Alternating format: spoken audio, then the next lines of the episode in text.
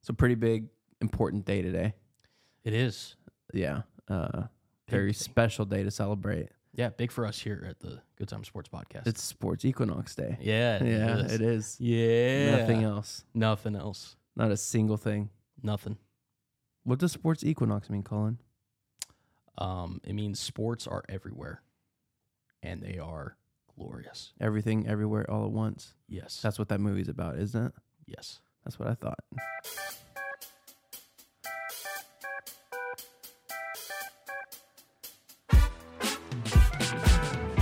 Welcome to the Good Time Sports Podcast. This is episode 59, and we are coming to you the day before Halloween, Sports Equinox Day, the only one in 2023, and we have a lot to talk about, ladies and gentlemen. The World Series has kicked off, kicked off, Slide, slide. that yeah. bunt, bunt. uh, the World Series has started, and there has been a lot of energy thrown around there. Um, so we'll talk about that F1, NHL, NBA, college football, NFL, and we will finish it with this day in sports. And we would be amiss if we did not say happy birthday to our boy Brendan. Happy birthday, Brendan! Happy birthday, Brendan! And he's celebrating his birthday by abandoning us and leaving us here to fend for ourselves. You know, week off. You know, similar thing. I mean, I th- I'm pretty sure we gave you the week off for your birthday too. I probably did take the week off for my birthday, to be honest. You know who will be here on his birthday, or who was here during his birthday? Me. Okay, guys. Have you still not missed an episode? Nope, not a single one. 59 straight and counting. Including like solos, too. I know. Wow. three hour one all by myself. I'm just a nuts for That's this. actually nuts. yeah, I got a lot to say. Yeah, I guess so. All that space in your head. There must be a lot Basically, of whenever you words guys are bouncing like, around. "Hey, uh, you know, we're only gonna keep it like an hour, twenty hour, 30 I'm like, I'm like, darn, bummer. gotta condense my thoughts now. and even then, we say, "Oh yeah, let's keep it to an hour," and we go two and a half. So, but let's try to keep it under two hours today. Let's try. Um, and let's start with the World Series.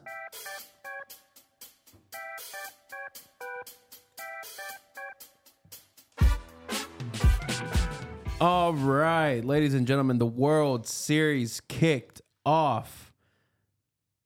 Keep saying kicked off. I that's why I shut up, dude. Um, the World Series has officially taken center stage. How about that? yeah, the, the World Series just started. Okay. That works too. Yeah. And it started on Friday, the 27th, with probably one of the best baseball games of the whole entire season. Yeah, no, that one was, I would say, an instant classic. Safe to say. Without a doubt. Uh, Diamondbacks and Rangers. It was a heavily anticipated matchup. I think it was Nathan Uvalde for the Rangers on the mound versus Zach Allen. Two of the game's great uh, aces going head to head, and ex- excuse me, Gallon for the Diamondbacks really put on a show. Gave a quality start. Five innings, I think, only three runs earned in his appearance. Meanwhile, Uvalde uh, and the Rangers bullpen kind of had similar days, and they kind of struggled. And it was going into the ninth inning where they were down five to three, and it looked like Arizona was going to potentially steal Game One in Arlington. When all of a sudden, Corey Seager Corey Seager, welcome back, baby. took up a two-run homer deep. I think it was second deck. Wasn't Oh it? yeah, it was se- it was, se- it was that or it was like deep in the first row. It was, but it was a no doubter from the second you heard the sound off the bat.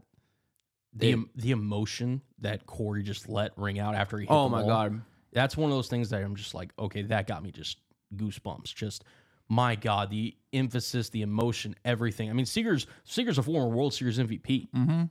Like he's not, you know, uh, a new man to the stage, and for him to still get excited and still get that hamped up, given the fact that it's the that just shows you how much fun the fall classic is and It how is. much it means.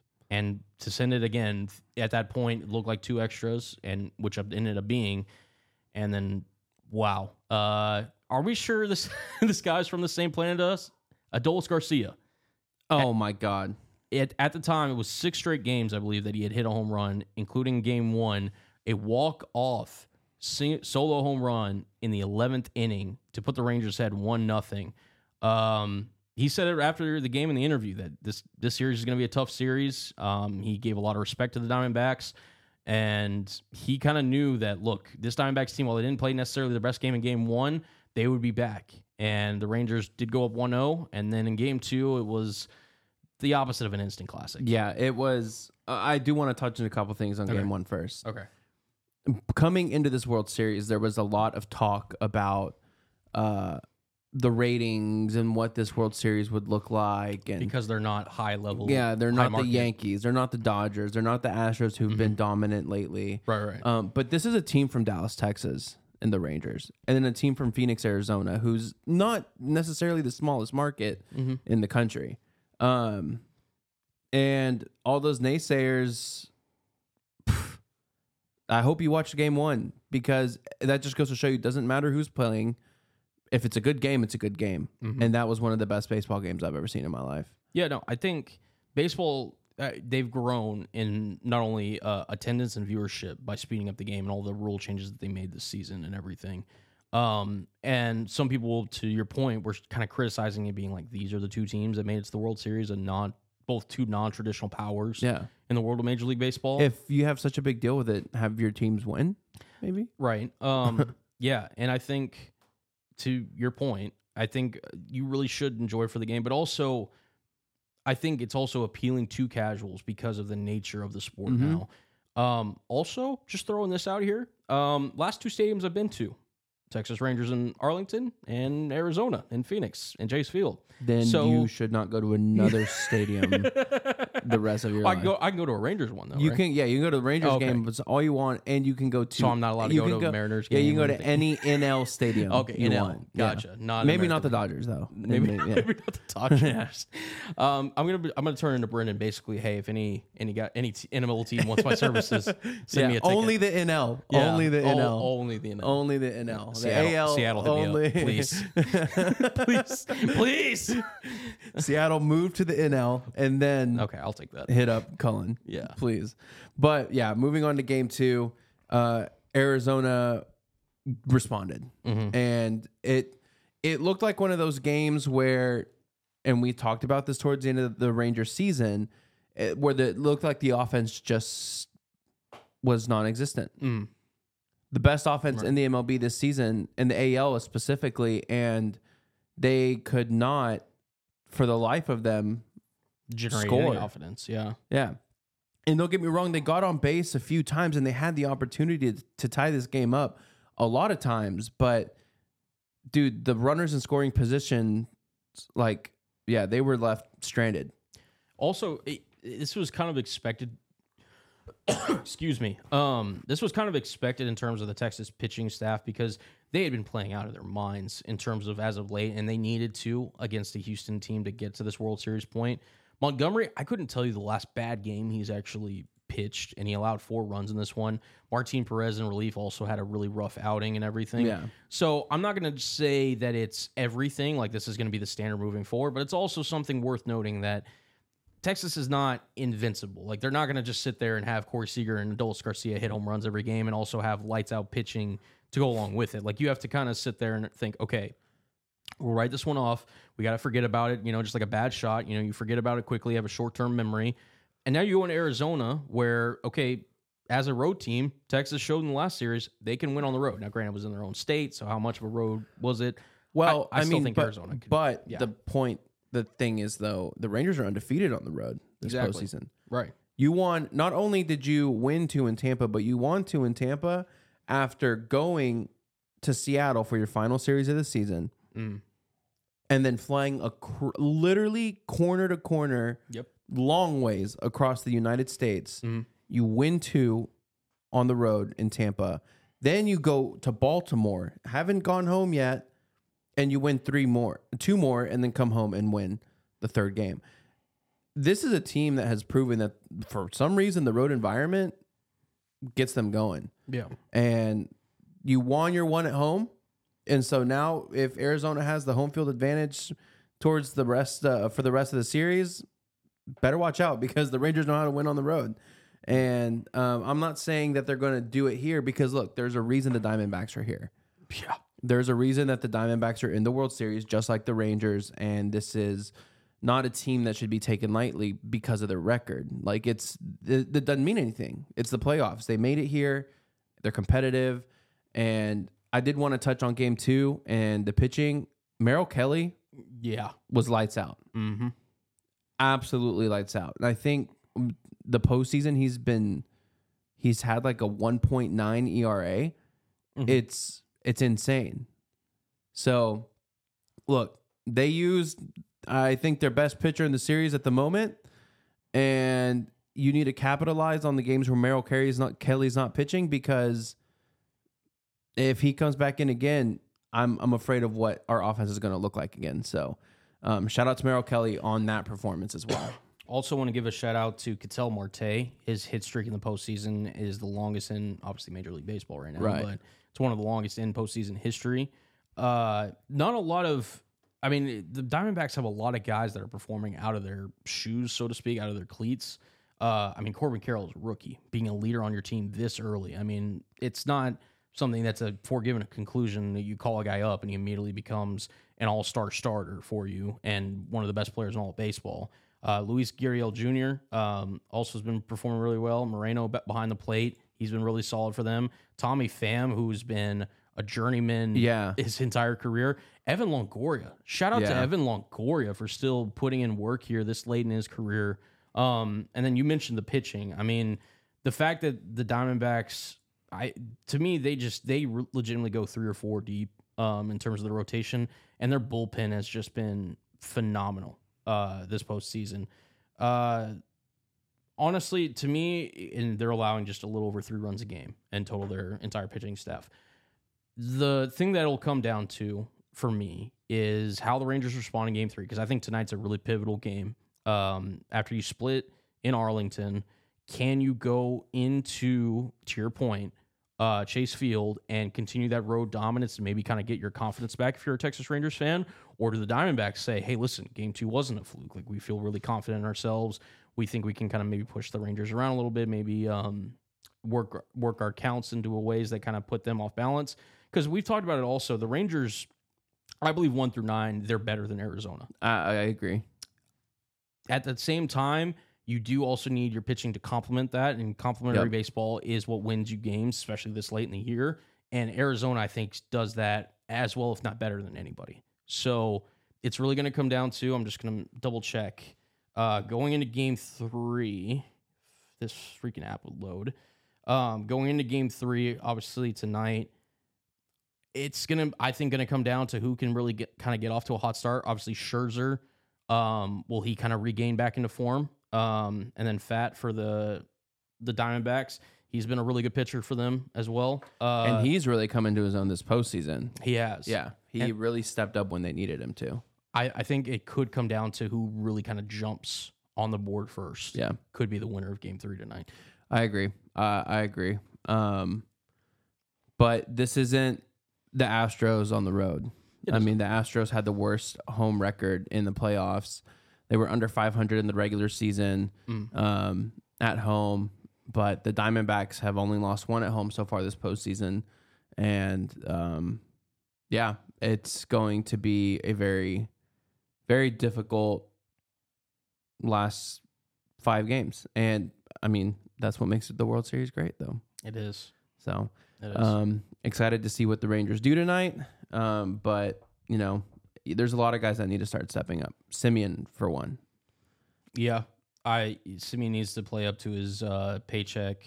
Seager's been really good. Adolis has been really good. Evan, Evan Carter's been incredible. Yeah, outperforming his. kid. I just think the Rangers they need to make sure also they don't tail off towards the end of their lineup. Um, Yes. I would look for Leote or Young or um, one of those guys towards the end of the order um, to really try to maybe become aggressive tonight and see if they can kind of get the end of the bat starting. The Rangers get the Rangers are so good because there can be days where the top of your their lineup is the hot ones, and then that bottom of the lineup is cold. Mhm. and then when the top of the lineup is cold, the bottom of the lineup usually is usually hot. And I think what happened on Saturday night was that just both those parts of the lineup were cold.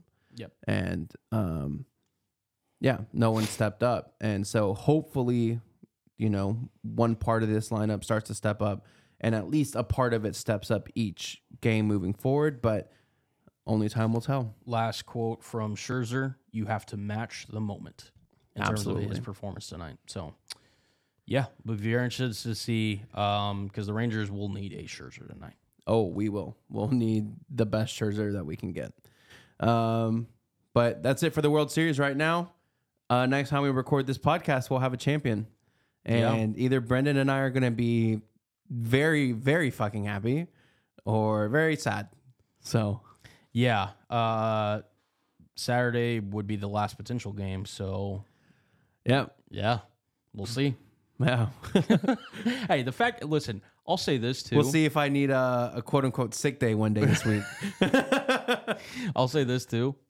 Rangers had a heck of a year, regardless. Of the result. Regardless, I'm I'm not disappointed in this team whatsoever. Now, if we go and get blown out the rest of the series, I might be a bit disappointed. a little bit sad, I would say. Yeah, but um, th- it's a hell of a season. No one expected us to get this far. As a neutral fan, it's been a really enjoyable World Series as well. So All right, let's move on over to the world of F1.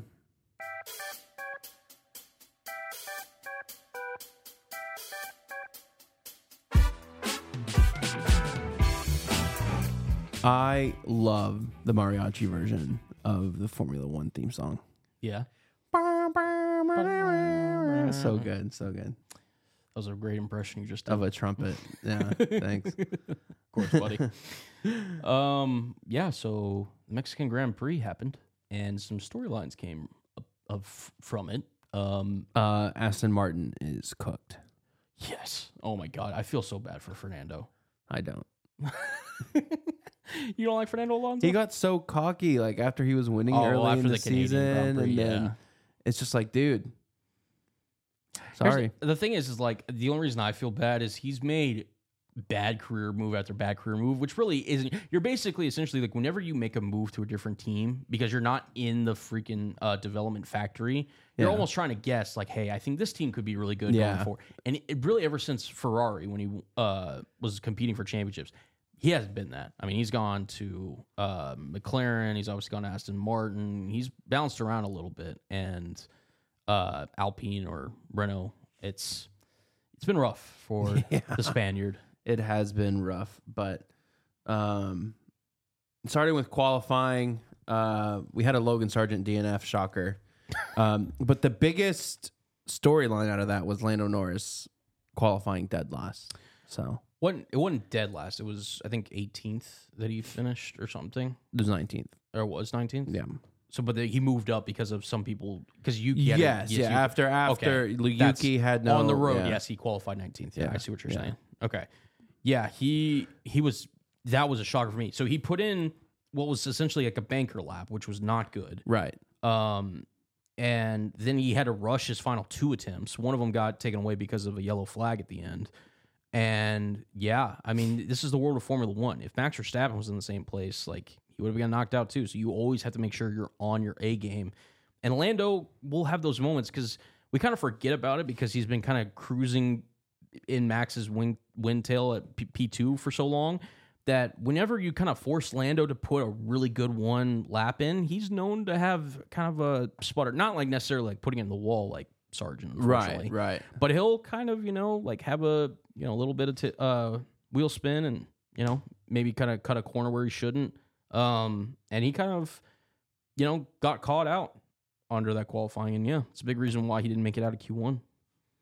massive massive reason um and then another big storyline out of uh qualifying daniel ricardo p4 in an alphatari ahead of none other than checo perez in a red bull It was. The biggest thing that I took away from it was in Q1 and Q2, he got the teammate treatment of a lifetime from Yuki. Where Yeah. Yuki was pulling him. Yuki obviously really unfortunate for Yuki. He had to switch out a power unit when he wasn't even in the car. Like he realized that um he was going to be starting at the back of the grid, so he played the ultimate teammate game, helped Daniel get through Q1, get through Q2, and you're kind of thinking at that point, all right, you made it to Q3, probably going to be starting in P10, maybe P9 if you're lucky nope to pull out a P4 in That- AlphaTauri. yeah that's much more than just having a toe G- going into the weekend, AlphaTauri was last, dead last in the constructors championship.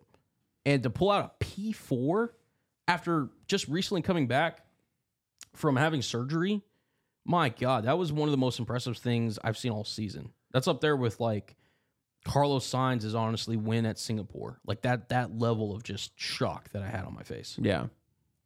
So I huge credit to Daniel Ricciardo. Um, one of the best Ricciardo. one of the best performances not only on Saturday but Sunday of his career. Then moving. Oh well. Then there's another big storyline. Both Ferraris out qualified Max Verstappen. Yes. Charles is known to do this. Charles, for as lackluster as he can be on Sundays, Oh, I saw Charles on pole, and I knew Max was going to win this race. yeah, his pull to, to win conversion rate is one of the worst probably in F1 history. Max has won from a Charles Charles Leclerc pole ten times now. And how many how many times has Charles won from a Charles pull? That's what I want to know. None. Yeah. Well, I mean, he obviously has, but um, yeah, last year he did. Remember, he Okay. qualified P one in Australia. Oh, you're right. Yeah, but still, I mean, either way, it's not a great. it's close to zero. exactly, Closer to zero than it is to ten. it is. So cl- eh, I'd say closer to like zero than it is to like 40 or 30, maybe. okay, Anyways, whatever it is, Charles is a one lap monster. Well, not beast. Comes to race day, meh. Well, it's also strategy doesn't help either. For Yeah, it's a true. lot of those Very- races were Ferrari Very being very bad at strategies. So Yeah, but he'll also at times too. Like I remember in the French Grand Prix last year where he when it was in first place and Yeah. comfortably over Max and he bends it out. So it's not it's not always Ferrari, but yeah, Ferraris does not help them in terms of strategy either. but um, the top the top ten ended up being Leclerc, Sainz, Verstappen, Ricardo, Perez, Hamilton, Piastri, Russell, Bottas, and Zhou Guan Yu. And moving on over to the race, it looks much much different than that. Uh, shocker, Yeah, Max Verstappen won. he is inevitable. It is completely Breaks his- inevitable. You realize he broke his own record for Yeah. most races in one in a season. yep. I wonder how much he's going to fit. We said it at the beginning of the season. What did I say? Like 19 and a half, 20 and a half or something like that. I Yeah. think it was 19 and a half. Yeah. I'm just saying. He well, okay, so he got to 60. So actually no, he can only get to 19. Yeah. Darn. Bummer. stupid Carlos Sainz. I'm kidding. Um, no, it's the fact that he could win potentially 19 races is insane. No matter how many races are in a calendar. Yeah. No, that's absolutely wild. Top our podium was Max Verstappen, Lewis Hamilton up from P6, and Charles Leclerc, who didn't fall out of the top three, but did not win this race from pole. Carlos Sainz in fourth, Lando Norris in fifth. What a hell of a performance from Lando. Great recovery drive. He actually so there was a red flag in this race. He got up so he got up to P10 initially. Yeah. Then the red flag came out. Then He at the start, pit. yeah, well he pit. Well, and then he And came then they red flagged. right, but he came out so he's still P10 when they restarted it. Yeah. he fell down to P14 Yeah. at the beginning of the restart because he had a Yeah. bad start. So then he essentially made it from the back all the way to P10, fell back again, and then made it all the way up to P5.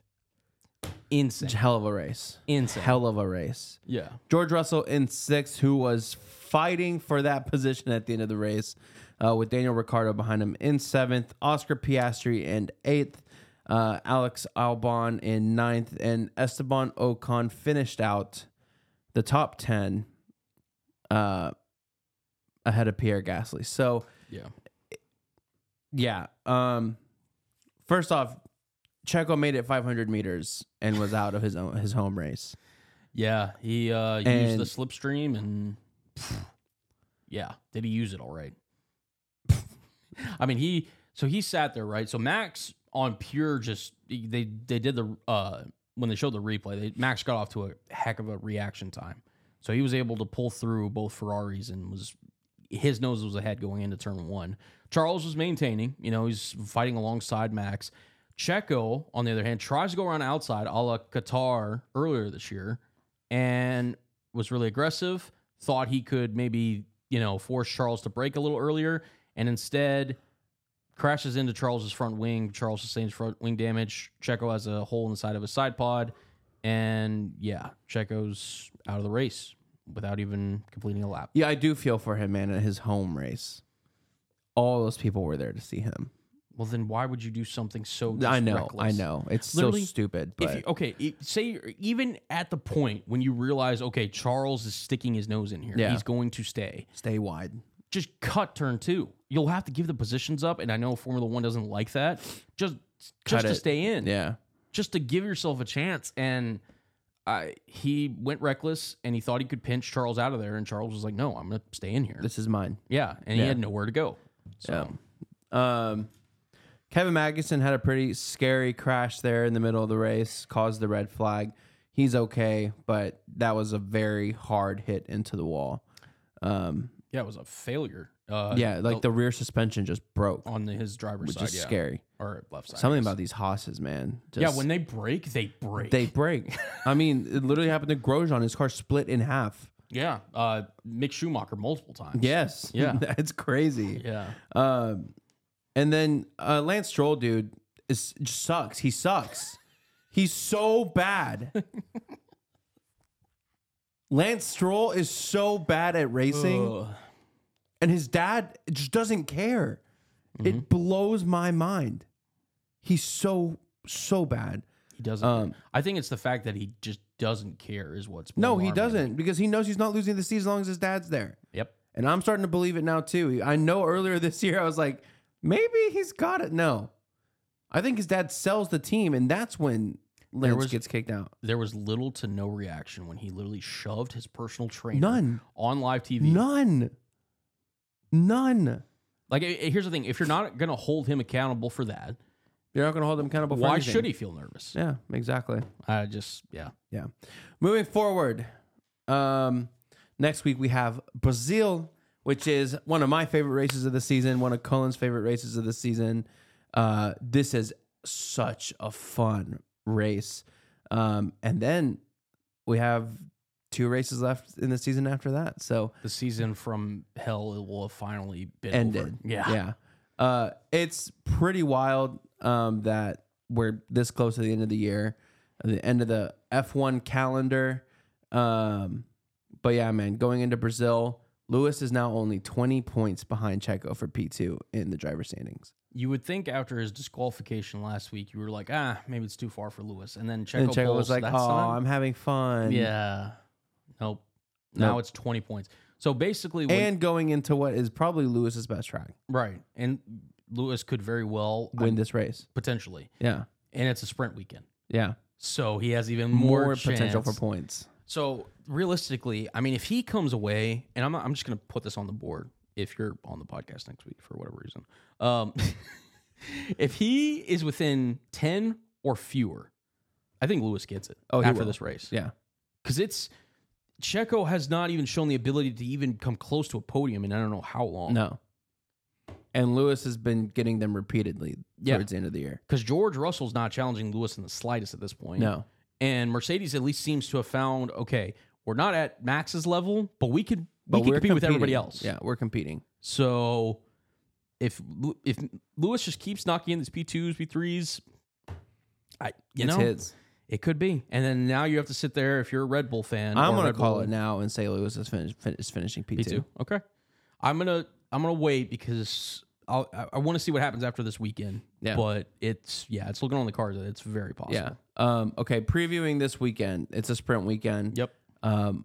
I'm also going to say Lewis wins this race. He has been he has been teetering on the edge of it for the last like six or seven weeks now. Yeah. He has been outperforming the hell out of that Mercedes Benz. And last week, not Mexico, but the week before at Coda, he was on Max's ass towards the end of that race. Yeah, it was. This is beyond beyond anyone else's abilities. This is Lewis's best track. And he loves to perform in Brazil. And he's proven it time and time again. And I'm gonna say Lewis P one, Max P two, Lando P three Are you saying sprint or the race? race. Okay. I think Lewis could win one of them. The thing is, right? So Russell, George Russell won this race last year Yeah. in big part because Lewis and Max shockingly came together Yeah. in the uh, Senna S's. Yeah. Um, I, I think Max is still so dominant that if he's not going to get swept, so I'll say that much. I think Max wins the sprint. I think if anything, Lewis would win the sprint and Max would win the race because I think over a long stretch of period, I still think Red Bull. If if Max, you give him even just a little bit of ignition um, and long race pace, I think that's where the Red Bull really thrives. Where I think in a short race distance, if Lewis can maybe get out in front and he just knows the track and knows where to defend and all that stuff, that's where he could thrive. So I'll say I'll say Lewis wins the sprint, just so he can say that he's gotten a win for the first time since 2021. But I think Max wins the race. So I'll go sprint. I'll go Lewis, Max. Throw in a little cheeky Charles in there, Yeah. and then race. I'll say Max, Lewis, Lando. Okay. I like it. I I I, I would love if Lewis won this race. Technically, it's his home race now after his getting his citizenship. Yeah. So or one of his. home That's very races. true. That's very true. All right. That's it for the world of F1. We will be back next week to talk about that and then previewing the much long anticipated Las Vegas Grand Prix in a few weeks' time. That one's going to be fun. Let's get on over to the NHL.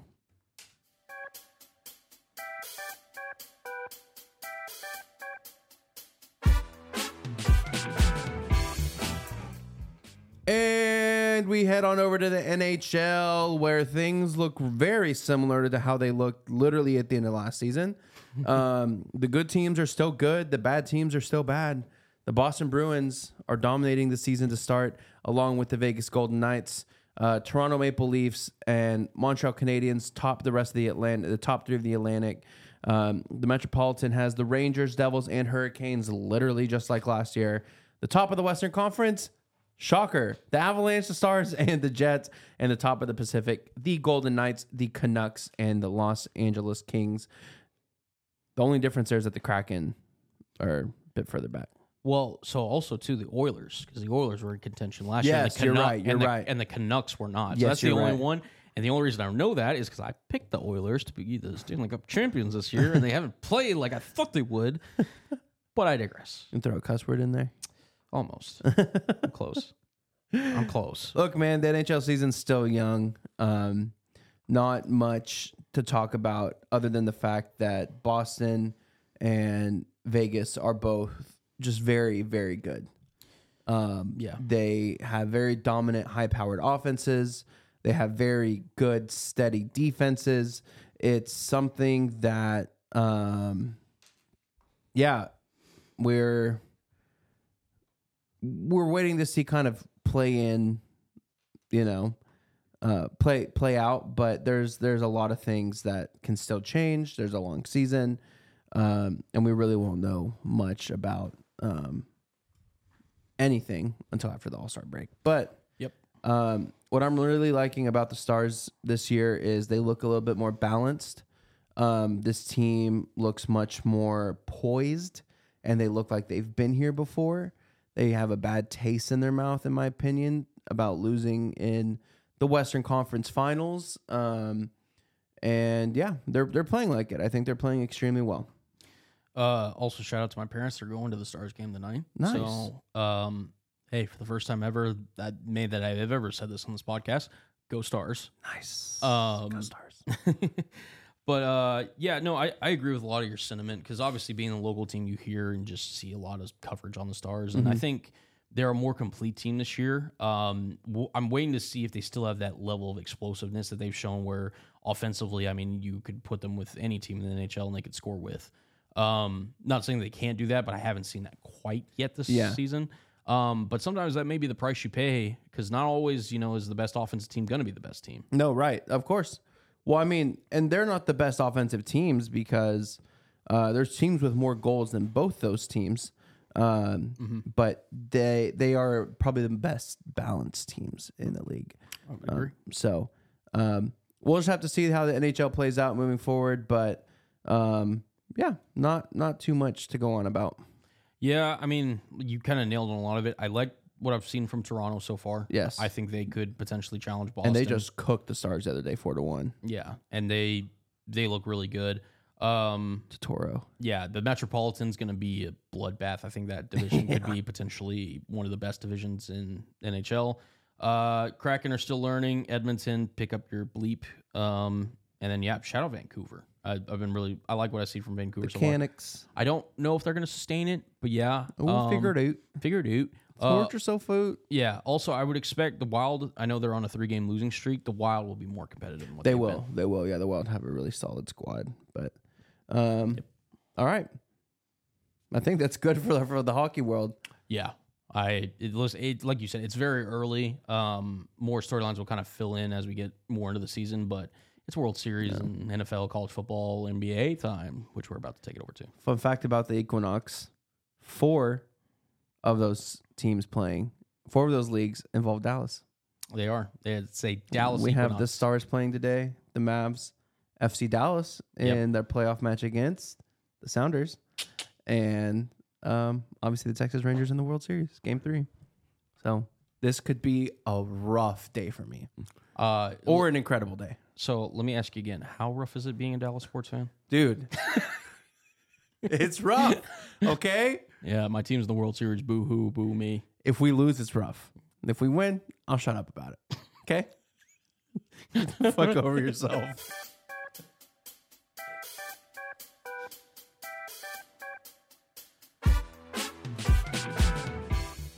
And on over to the association, and uh, I think it's pretty established after three games that Derek Lively is better than Victor Wembanyama. so Listen, I tweeted it out after the game. Lively was the best rookie on the floor that night, no, he was. and um, Now, he was not the best rookie in the fourth quarter, yeah, but overall, Now, okay, so last week I did a NBA predictions. hey guys, I'm kidding. Please do not come Oh, For they're me. go- they're going to. after this. Oh, they're Uh, coming. Just a joke. They're good. They're Wemby going. is very. They are they very are good on the at way to the basketball. studio right now as we just to speak. shit on me. Okay, Um, here's what I'll say. Can pretend kind of similar to what we did uh, with the NHL season because I think you were also uh, sick or something that day, um, or maybe just backed up with work. NBA predictions. Can we Dallas some from- Mavericks are champions. I'm just kidding. Okay, No, just uh, okay. r- Go real, real quick. Um, you don't have to do like the full playoff breakdown like I did, but just give me your playoff prediction, or just give me your NBA predictions for the season. okay. Um, my Eastern Conference Finals is going to be the Bucks over the Sixers. Ooh, okay. You like the Sixers more than I do, but I Yeah. like your pick. Go ahead. Sorry. Um, and then my Western Conference Finals, I'm going to go. It's tough. I've thought about it and I've debated it so many times, man. I really want to be a homer here, but I'm I'm not going to just for the sake of it being my team. So I'm gonna say um, Nuggets over the Suns, and I'm gonna go Bucks over Nuggets in the finals. You and I are almost identical. Really? I just had the Celtics in the Eastern Conference Finals over the Sixers, Wow. so well, don't know what that means, but hey, it's there. We'll see. Uh, also, uh, let's see MVP if you got one. Ooh. Damian Lillard. Interesting. Okay, I went with Jokic. Um, going with let's do s- six man of the year. This one should be pretty obvious Ooh. if you really think about it, because I named it and he's looked great so far. Plays for a certain team in the association that uh, is not in your team's conference. That may- no, I, uh, Derek White. okay. I, li- I like that pick, but that's not where I went. I went Emmanuel quickly. Emmanuel quickly is a great choice too, but I like Derek White a lot. Bald Derek White is a different He human is. being. Oh my god, that So- defensive backcourt with him yeah, and Drew. yeah, it's not. Jeez. Um. Okay. Give me. Also, uh, your- Derek White is a six man, right? Yeah. He is. Okay, Well, he he'll, he'll probably rotate it. yeah, now, but yeah, I'll give it to you. okay. Um. Give me your rookie of the year. Ooh. Derek, Le- I'm just kidding. Uh, Victor Wembanyama. I went Giannis. So or not Giannis. Giannis. Sorry, I went. I was thinking of my Rookie next question. Giannis. I Oh went, my I- God. I, went Chet Holmgren. Sorry, I was thinking of my next question that I was going to ask you, and I literally just flip flopped it because I was going to go defensive player of the year next, which I picked Giannis. So Yeah, sorry. I, am going Giannis as well. Okay, and then coach of the year. If you had to name one, That's tough. Jason Kidd. okay. Well, if- listen, if that happens, more power to you. I had to be a homer somewhere. Okay, just so we got you on record because I Yeah. know we'll be talking NBA. Yeah. All right, now getting back to the breakdown. Now we can pretend the season actually started. Uh, yeah. Let's The I'll- Magic are very good. I'm just kidding. Listen, Paolo Bancaro, I said before that draft, I liked him the most, and he hasn't even been The like, greatest. the the w- best version of himself, right? Um, but I this Orlando Magic team with Franz Wagner, you got Cole Anthony locked up. They just signed him to a deal like They're right before the very season. young and very talented. Yeah, Mo Wagner as well. Um, Well, Wagner. Wagner. Um, even Jalen Suggs, I think, will give you good minutes. They're just they will come down to earth, but I like what I'm seeing from the That's Magic. crazy. so Do you far. remember the Jalen Suggs hype? Yeah, I I was one of those people that I thought he would be one of the better players in that draft. I still think he can be. He can be very good. I in just the think league. also Orlando is a place where guards go to die. they do. They do. Yeah. like No, they Markel do. Fultz, like a bunch of other guards that are just not panned. Like I think of the best guard that Orlando's had since Penny Hardaway, maybe Jameer Nelson. Like yeah. it's like I mean I think T Mac. If you want to count him as a guard, I count him as like a point forward. Yeah. ish. he's- Yeah.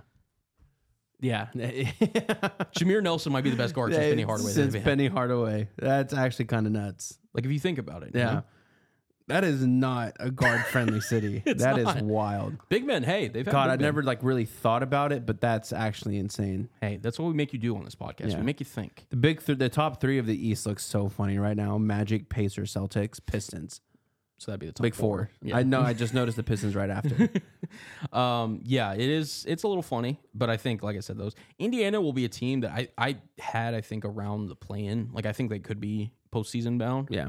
Um, but the rest of them, yeah, I think they'll come down to earth sooner rather than later.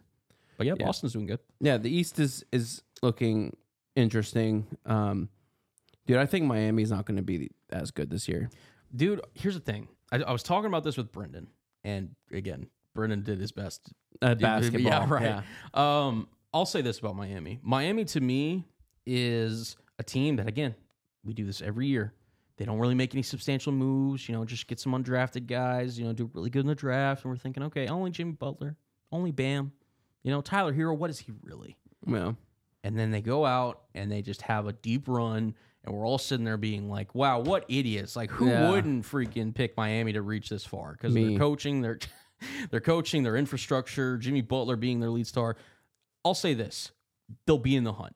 They will they make will, it. of course they will They'll be. They will make it tough for either Milwaukee or Boston. In the you have a semifinals. team with jimmy butler that's being coached by eric spolstra you're going to be in the hunt I like Haim uh, Jaquez, the rookie out of UCLA. same think he's a really good basketball player. I think Hero being healthy will take the offensive load off. and it's Jimmy. actually really crazy how just- often we see guys who looked really really talented in uh in Miami, go sign big contracts and then just suck. I.e., Gabe Vincent. Vincent hasn't looked the greatest. Uh, I will say Struess is looking pretty good. Struce is looking pretty all right. Yeah, You're right. Uh, now again, I think Vincent did sign a bigger contract than Struess, so maybe that's why there's a little Yeah, bit more. And the fact that he's in LA. Um, I will say this: uh, Miami. Th- so it came out right that Pat Riley basically said we're not looking to invest into somebody we don't think is worth that much more money compared to Tyler Hero. So they clearly value Tyler Hero and what he is as a prospect, and they may have gone in more on Dame or Bradley Beal had they Right. been willing to just be like, listen, we're right there. Let's just get the superstar and let's see if Jimmy Bam, you know, the crew can push through. Yeah. And Pat Riley and the Heat organization, I'm not sure if they all believe this, but they just believe that we've built this thing from the ground up. We can do this organically rather than try to get through free agency, which is refreshing because not a lot of NBA teams do that, i.e., Dame and now Drew Right, Holiday to two right. of your other Eastern contenders. But I'm just kind of sitting there and I'm like, I don't know if it's enough. Like you, I don't know if it's quite enough to get through the two superpowers in the East. I don't. And I I mean, granted, you had Philly up there, so obviously you think very highly of Philly. Um, I don't know. Like Miami, they may not even take the regular season seriously, and you're sitting there like, yeah, Jimmy's just not having a great year. It's like, eh, you know, whatever. And then it gets to postseason time, and they're right there. But then they're going to ultimately come up with the same issue that they've had the last few years. That they're such a great team, but they just need that extra little bit to push them over the top. And I don't know if Tyler Hero is going to be it. No. So Yeah. I, I don't know if Tyler Hero is going to be it either. Uh, yeah. I think Tyler Hero Tyler Hero is a very talented basketball player, but he's not the X factor that the Heat are looking for I agree. right now. Yeah, because you look at him and he's he can score twenty a night. There's no doubt about that. Right. That doesn't mean he's a potential w- two or three on a championship team. Right. Exactly. Exactly. So All right. Um, moving on over to the West, uh, Chet is looking really, really talented still. Yeah, I mean, he is technically in the rookie of the year um, picture. Obviously, not playing last year. Right. Thunder are basically this is where they're at. They've got a bunch of young talent, including Shea, ironically, who's already gotten paid. Yeah. But outside of Shea, they've got a bunch of guys that they are going to put out there and give meaningful minutes. I mean, literally just I'm looking at their season totals right here. Minutes they've got one, two, three, four, five, six, seven, eight, nine, ten guys averaging double digit minutes. Wow. So, I mean, again, it's early. A lot of teams do this, but they've got talent, obviously, on the roster, but they're trying to look now and say, okay, now we're looking to push forward. We've been a lottery team. We've been even flirting with the play in tournament. Right. Now we need to start winning, and we need to see who is capable of winning in this kind of group with Shea. Chet obviously is in their future. Yep, they invested a high draft pick Yeah. on him. Lou Dort, I think, is a winning player. Uh, Jalen Williams, again, we'll see. He looked really good last year in spurts. We'll see if he can put it together. He looks good so far this year. And then Jalen Williams. Yeah, Jalen. Yeah, right. Exactly. The other Jalen Williams. Um, you you know you also have Josh Giddy, who is a given triple double double at any point. Um, does he fit in? Uh, Casey Wallace. I mean Trey Mann. They've got a bunch of guys that they can really put out there. Um, they're just trying to figure out okay, who's going to be a part of this run that we're looking to go on. So they're a team in the future. I had them as my dark horse kind of like could shock people team because I think they could potentially flirt with the six seed. I mean, if they put it all together early, they Right. absolutely can. But that's obviously again given a lot and putting a lot on Shea's plate. But Right. Shea's looked phenomenal He so has far. looked incredible. Um, and then honestly, not much other noise out of the West. Um, the Warriors drop one earlier. The Suns drop one early, but Yeah, they're they're fine. Uh, here's I'll, I'll say a couple about both those teams, and then I want to talk about your Mavericks. okay. Uh, Golden State, this Chris Paul thing's going to work. If Chris Paul again, and it depends on his kind of ego. I hate it. Chris Paul now putting the pressure off of Steph Curry to not initiate everything on offensive end. Yeah. I think the Warriors, like I said, I made it in my preseason. I thought they could be the three seed in the West. That's totally in play Oh, it, yeah. because Chris Paul now makes Jonathan Kaminga viable. He makes Moses Moody a better player. He makes their bigs more viable whenever Curry goes to the bench. It is such an underrated acquisition and such a net positive going from Jordan Poole. Chris Paul will get To them Chris to Paul. the three seed, but he will not get them past that That's fair. because That's fair. once we all know what happens once Chris Paul hits the playoffs. That's fair. But it's also not on him now to be even one of the primary. If that's what I'm saying about his ego, if he can take the fact that he may sometimes have to come off the bench or even permanently go to, Yeah. because he's just not at that stage of his career Yeah. anymore. This team could go places. Also, I do think they need to acquire maybe one more big at the deadline because I still think if you go up against a Denver um, or a Los Angeles like they did last year and they just get bullied, Yeah. they could still do that this year. Um, Phoenix, I'll say this: they just need to. I want to see them get healthy. I, Yeah. we have not I- I- seen the three-headed monster yet, No, but they're role players. They got they have talent. they have the role players. They, do. They have the role players. All right, so- Mavericks. All right, let's talk. You're No, your in-game lineup by the end of the season should be lively that we mentioned earlier. yes, Um, I want to say Grant Williams, yep, Josh Green, Yep. Kyrie Luca. yep.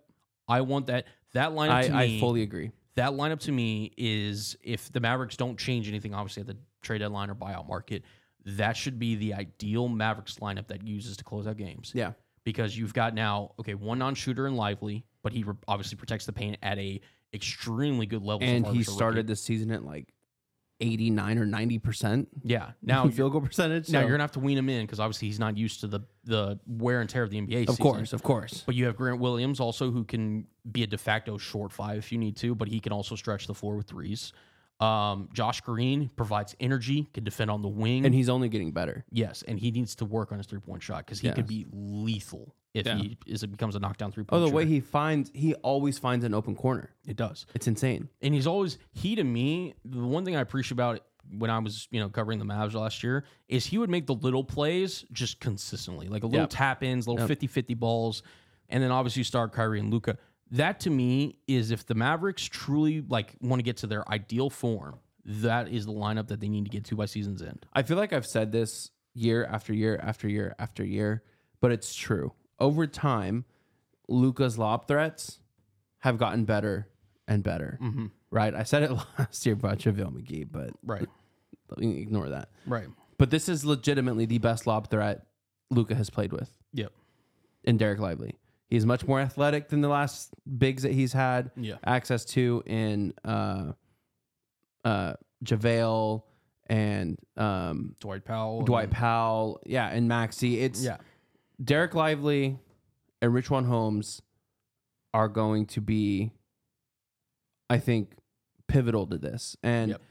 as the season goes on, and I agree, I think that five spot, you're going to start seeing a lot less of Richwan Holmes, a lot less of uh, Maxi and Powell, and you're going to start seeing a lot more Derek Lively because he came in game one and He played better than our, the When- number one overall pick. and he yeah he looked he looked ready for the moment He did. so I was impressed because I mean you, you and obvi- and he stayed out of foul trouble he did. The one thing I was impressed with, and you you obviously highlighted it, it was his above the rim play. yeah I I knew he could fly. I didn't know he could fly like dude yeah his putbacks and his lobs Oh, yeah, that his, uh, was- his oops that. oh my god that was eye opening. yeah. It was. Um, and the Mavericks, he is the prototypical guy that they need going forward with Luca. Like he is a guy off the ball, can play defense and catch and finish lobs at the rim. He's a better version of Dwight Powell in so many ways. yeah And they don't need him to shoot because they have shooters everywhere. I mean, say what you will, Kyrie can shoot, Luca can obviously shoot, Grant Williams can shoot, um, Tim Hardaway, Josh Green can, s- you know, is getting better at shooting. Maxi Kleba can shoot off the bench. Jaden Hardy can also score. Like they have guys, and some of that I even mentioned that can put the ball in the hole from the outside. They just need a guy that is a defensive-minded anchor for the future of this team. yeah And Luca, again, one of those things that it- you know, trying to now build this team on the fly with him and Kyrie, I felt like this was a really good move by the Dallas Mavericks. And like I said, towards the end of the year, I really hope Lively a is healthy. Knock on wood for that, but also just the fact that he has gotten experience enough with switches, you know, rotations, all that, to be capable of being in that final closing lineup with Luca, Kyrie, and the whole crew. So that's that was my biggest takeaway from what I've seen so far. Obviously, you'll mix in Hardaway, you'll mix in Jaden Gr- uh, Jaden Hardy, you'll mix in Seth Curry, you'll mix in Kleba, you know, even Powell. As much as Andrew doesn't like hearing that, but um, yeah, no, I think that should be, and then Derek Jones obviously too. But yeah, I think the Mavericks. That to me was immediately like I- I could be shocked, I could be wrong. That should be towards the end of the season, your final five. i agree i agree One last thing too, I'll say because I don't know how much more NBA.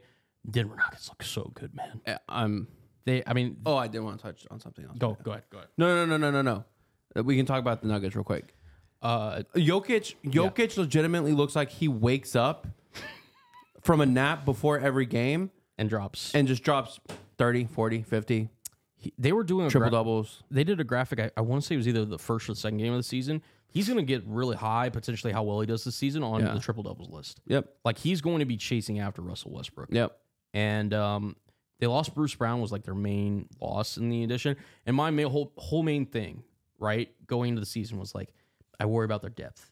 Not that it's necessarily a weakness, but I just was like, hey, you know, like how far? Because you're moving Contavious Caldwell Pope now into the starting lineup after Bruce Brown left, and you still have you know Murray Pope, Porter Jr., Aaron Gordon, Nikola Jokic, really good starting lineup. Obviously won the championship. Yeah. How well is Christian Braun going to play? How well is Reggie Jackson going to play? Uh, DeAndre Jordan's very much on his last legs. Who's going to be the backup big for them? So far, shout out to Mike Malone and the Denver Nuggets development staff. They haven't missed a beat. It Nope. Seems like without They Bruce Brown, almost look better. which is scary. Yep. Terrifying. I did want to touch on the in season tournament courts. Okay, I think, and I've seen a lot of mixed reviews on these. you sent them in our. I'm just going to pull them up in the X chat, right? Go ahead. Yeah. Yeah, It, e, every single court is fully colored, there's not a single just regular colored hardwood court. And I think that's really cool. There's because there's not much difference between the regular season and this in-season tournament because these in-season tournaments games count as regular season games. So I don't know, just being able to watch the in-season tournament games and see something different, unique, like I think that's a really cool thing. unlike their city jerseys that they came out with this year. Yeah. Yeah, basically. Right. And I mean, I'm looking at these. Sorry, I was kind of busy all they, day. they remind me of the um You remember when they used to put the big ass Larry O'Brien trophy Mhm. Mm-hmm. in the In the middle of center the court? Yep. That's one of the coolest things they used to do, Yeah. and they took it away from us. So doing specialized courts like this, I think, is a really good idea. And some of them look better than others, but Yes. but dude, like Phoenix's purple court with Laval, like the Lavalley in the middle of it, looks insane. Pulling up Looks that one. so good. Yeah. Yeah, I like that. I, there's some out there that I'm like I'm not a fan. of. Like this. fir- did you see the Pelicans court? Yeah, Pelicans looks awful. Yeah, purple and green. Yeah, What is this? the, monster- Mavs, the Mavs court is like all gray, Uh, let me which pull I it don't up. actually don't hate. Oh, here it is. Yeah, I I don't know what it is. That style of writing has become synonymous with Dallas, and I didn't I never really thought of it that way until like recently. A lot of designers have been using it that way. Yeah. Well, also that's uh, an ode to Leon Bridges, That's okay. who's from Fort Worth. Gotcha. So Gotcha. Um, yeah, I mean, I like some of these, and don't get me wrong, I love the create. Because here's the thing, I'm for like you said, just getting away from the minimal, minimalistic crap yeah, that's been happening all over sports. So I do appreciate that. There- There's just some of these I like, some of them I don't, and obviously we're waiting to see them in person too to really judge them because Right. sometimes they don't look like the picture. Um, like I think the Celtics one looks nice. though the Celtics one looks so sick, dude. Yeah, and then there's just like I said, there's other ones like I don't love the fact the Chicago Bull is all white in the Bulls one. I like the uh, Nuggets one a lot. The blue just looks so good. Yeah, with yellow. Blue and yellow is our, honestly one of the more underrated color. Purple combos. and gold and blue and yellow, Yeah. elite combos. Warriors, just classes. Eh, Warriors to me, I don't remember the last time they've had a bad just anything in I terms of know. their marketing. They're it's annoying. It is. They're just good at everything, man. Uh Stupid. H Town, eh, it's okay. Yeah, there some of these missed, Some of them did, but I overall but Oh, I get your the sentiment. concept overall, I think is cool. Ironically, I felt that, like the Lakers could have done more. Oh yeah, the Lakers could have. They Yeah. could have had a specialized logo or something, you know. Milwaukee, I don't necessarily love the fact that that, that blue kind of stands out and that green. But I love I love the in season tournament trophy Yep. being like in the Yes, lane. I do like that. like it, it brings And- back notes of the big trophy at the center court. Yeah, and the fact that it's they've got it not only at center court but also coming from the out of bounds to the free throw. line. Yes. I like that as well. Yeah. I do. and then th- that line that goes across the center. I, I don't know. It's Okay. different. It's What differentiating. was that one I just saw? It's differentiating the, um, the in season game, the in season tournament to the regular season. It creates just some sort of different type of feeling. So I'm excited to see how this tournament plays out, how the players react to it. I think the fact, like I said, that the regular season games, um, also count as in-season tournament games when they when they play those kind of helps with players wanting to participate because it means two things now than just one so Yeah. Well, the NBA clearly is addressing or attempting to address their one of their big issues, which was participation in the regular season. Regular season, and with this tournament, and also with the now required amount of games uh, to be played if you want to be considered for all NBA teams, Yep. awards, all that stuff. Yep. I think Silver and the crew are heading in the right direction, and um, yeah, I think it's a positive step. I'm obviously very excited to see it happen. But yeah, I agree. I like the NBA taking bold stances like this. yep all right let's move on over to the world of football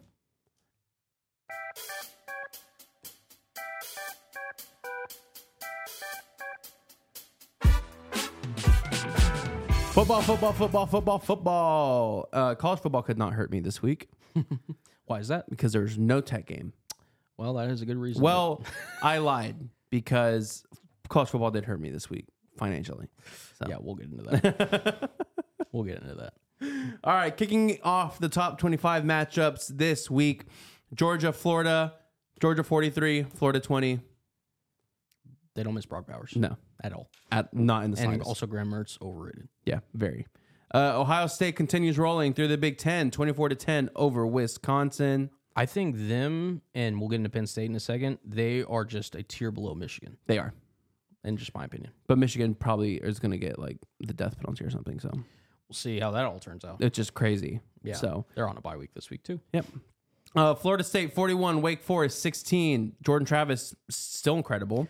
Yeah, he deserves to be in the Heisman con- uh, discussion um, with teams and players having up and down performances. It's an open race, and I don't remember the last time this late into a season it's been that way. Yep.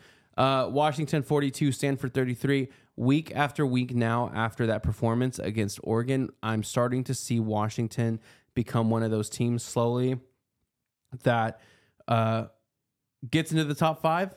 And then week after week after week after week, they kind of are like, okay, maybe they're not going to play up to this expectation. Now, Stanford's pulled out performances like this throughout the year. Yes, but, they Washington also had no, no, no. They they I called them out last week uh, after their performance against Arizona State Yeah. when you literally couldn't score an offensive touchdown. I am happy the fact that Michael Penix and the crew seem to get it back on track. And look, Stanford's two and six. I'm not going to hype them up too much, but it's not like Stanford has. I mean, they beat Colorado earlier. They've made things close with USC. Like they could play up to their competition at times. But yeah, definitely keep your eye on Washington. yeah, absolutely. All right, biggest upset of this week though by far, Mm-hmm. Kansas 38, Oklahoma 33. Um, Kansas's quarterback didn't throw a touchdown, and not only that, he threw two picks also, He did- and he did run one in. he did run one in, Yeah, but oof. but they got the win. So who really? Who said- really cares? well, what I'm, I'm saying oof to Oklahoma. Yeah, no, Like- it's 14 and 19 for Dylan Gabriel. I understand he ran the ball 14 times and scored three touchdhdowns. Somebody's got to just tell Someone's him. got to step up. Yeah, and it's look, they've had issues at receiver. Um I think they were missing one of their bigger targets today. I forgot his name. Brennan said it whenever Texas beat OU Yeah. or OU beat Texas, excuse me. Uh Drake Stoops, respect him. Obviously that name carries a lot of weight in Sooner land. Oh, absolutely. Um he cannot be your number 1 target. Nope. I'm sorry Nope. uh, and Kansas. Listen, we called it versus Texas, and again, had they not had the last minute quarterback switch, maybe they would have given Texas a more challenging kind of output. They are a team that could beat anybody in the Big Oh, Twelve, they can. and they obviously proved Kansas is a very dark horse for the Big 12 championship game, that. And uh, people of Lawrence now have a football team to. Uh, which is stupid. It's not fair. It's not fair. this isn't fair, man. hey, man, it, life. So is life. You know, it's just one of those things. Duke is decent at football. Yep. North Carolina is very good at football. Yep. And now Kansas is good at football. Yeah, because they realize where the real money is. Invest in that program and see what happens. Very, very true. but what's crazy is they like released renderings for their stadium redesign, and it's somehow worse. So, uh, Yeah. Continuing on, Texas 35, BYU 6. Texas handles business like they should against a BYU team. I do need to talk about Malik Murphy though. Yeah, Uh, does did not look great. he didn't look bad, but he did not look Quinn Ewers level. No. No. And it kind of s- shocks me to think like after this massive, incredible training camp that apparently Arch Manning had, what is it that's holding him back from being the number two versus Malik Murphy? I understand Malik Murphy is a redshirt freshman versus Arch being a true freshman, but No, I think uh, you hit it right on the money. I uh, so I never personally said this, but I watched the Texas spring game because obviously Arch Manning, Yeah. of course. He does not look like a capable starter in college football right now. Now, could that change? Of course. If they would have thrown him out there, you you obviously touched on Malik Murphy's performance. He is not the second best quarterback on Texas' depth chart at this moment. He's Now- not flatly. yeah, I, I yeah, I agree. But the thing is, is like if Malik Murphy keeps playing like this, at some point you're gonna have to I, like, I put said, Arch in there. I, like I said, I don't think Malik People are going to start asking questions if you don't. Malik had again two touchdowns. Again, sixteen and twenty five. He woke up later in the game. He did, and that's what I, I'm not as harsh on him. Like I think he he did fine. Again, first start, maybe had some nerves. Uh, I don't think he's even looked at as a long term starter per se. Like I think Quinn could come back potentially f- quicker than expected. No pun intended. Yeah. Um, but yeah, I think Murphy will be fine for the time being. He also adds a little bit of a running threat. Um, obviously didn't run much this game. I think they were mainly focusing on give Jonathan Brooks the ball and try Right. not to make too many mistakes. Yeah. He did have the one interception. Yeah. But I think Texas will be fine. I mean, l- let me pull up their schedule real quick. I don't think that you make the switch to Arch Manning. Now they do have a big game coming up against Kansas State. That is a big upset alert.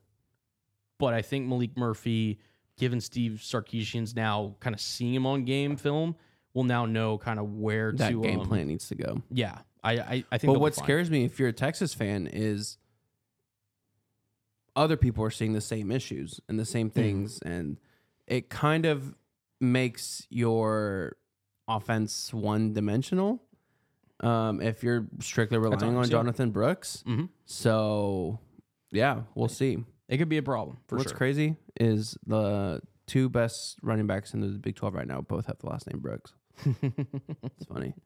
Um, so Brooks is really good. Um, Get you a Brooks. both Brooks. um, all right, Oregon number eight, Oregon thirty-five, number thirteen, Utah six. Uh, Oregon just looks incredible. They look like a playoff team. They I, do. I, I, trust me. I, nobody probably in the country hates to say that more than me, but it's true. They look like a Dude, playoff Bo team. Nix looks very, very good this year. He does. Um, he has finally corrected the thing that's plagued him his whole career, which is turning the ball over. He Yeah. has one interception. Ironically, it was against Colorado. I Yeah. don't know if you remember. Yeah. Um, yeah, 2,300 yards for the air, 21 touchdowns, 85 quarterback rating. Um, he also now started his, what, 56th game, which broke his own record from last week.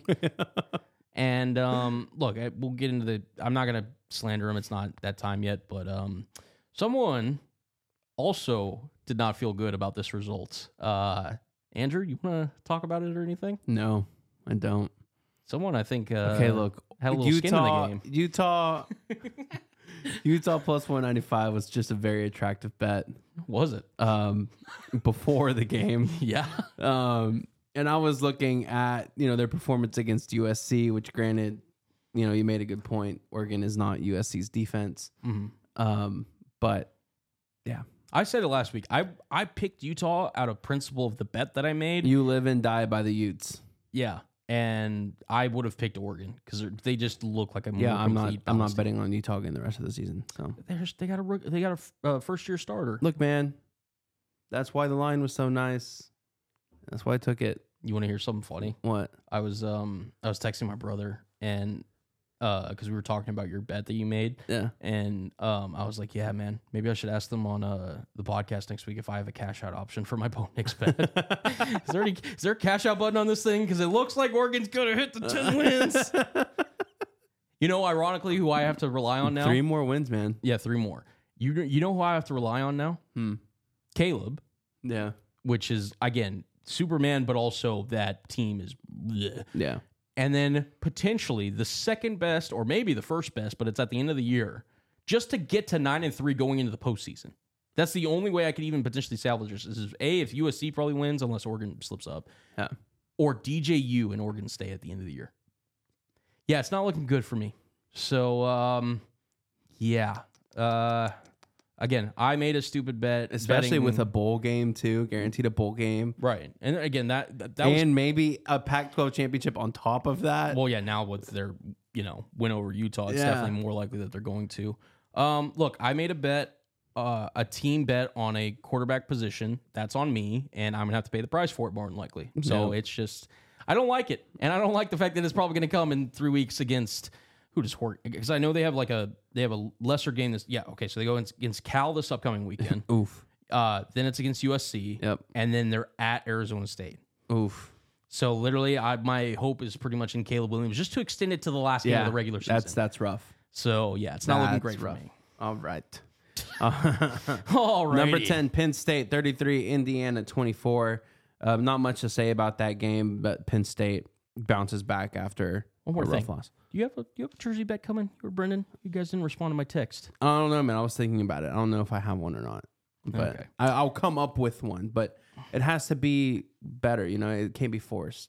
You know That's what I mean? fair. Okay, yeah. But getting back to Penn State, um, they have came down to earth, and Drew Aller is not who we thought were. He had a here's the thing. He had a decent game against Indiana. He is not, at least at this point, him yet. Yeah. and Penn State. I'm sorry to your prediction. Um, and to be honest, I predicted them to beat Ohio State, so I'm in this too.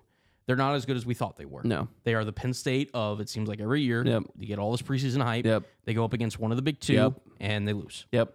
And now they're just probably going to lose to Michigan again. Yep. And they'll play in a decent bowl game, and that'll Yep. be the end of their season. Yep. Could not have said it better myself. Moving on to DJU and Oregon State that you had just brought up. They suffer a loss to Arizona, and it is time to talk about Arizona football. God, they're so I good. said it two weeks ago. I'll say it now. Arizona is very, very good at football this year.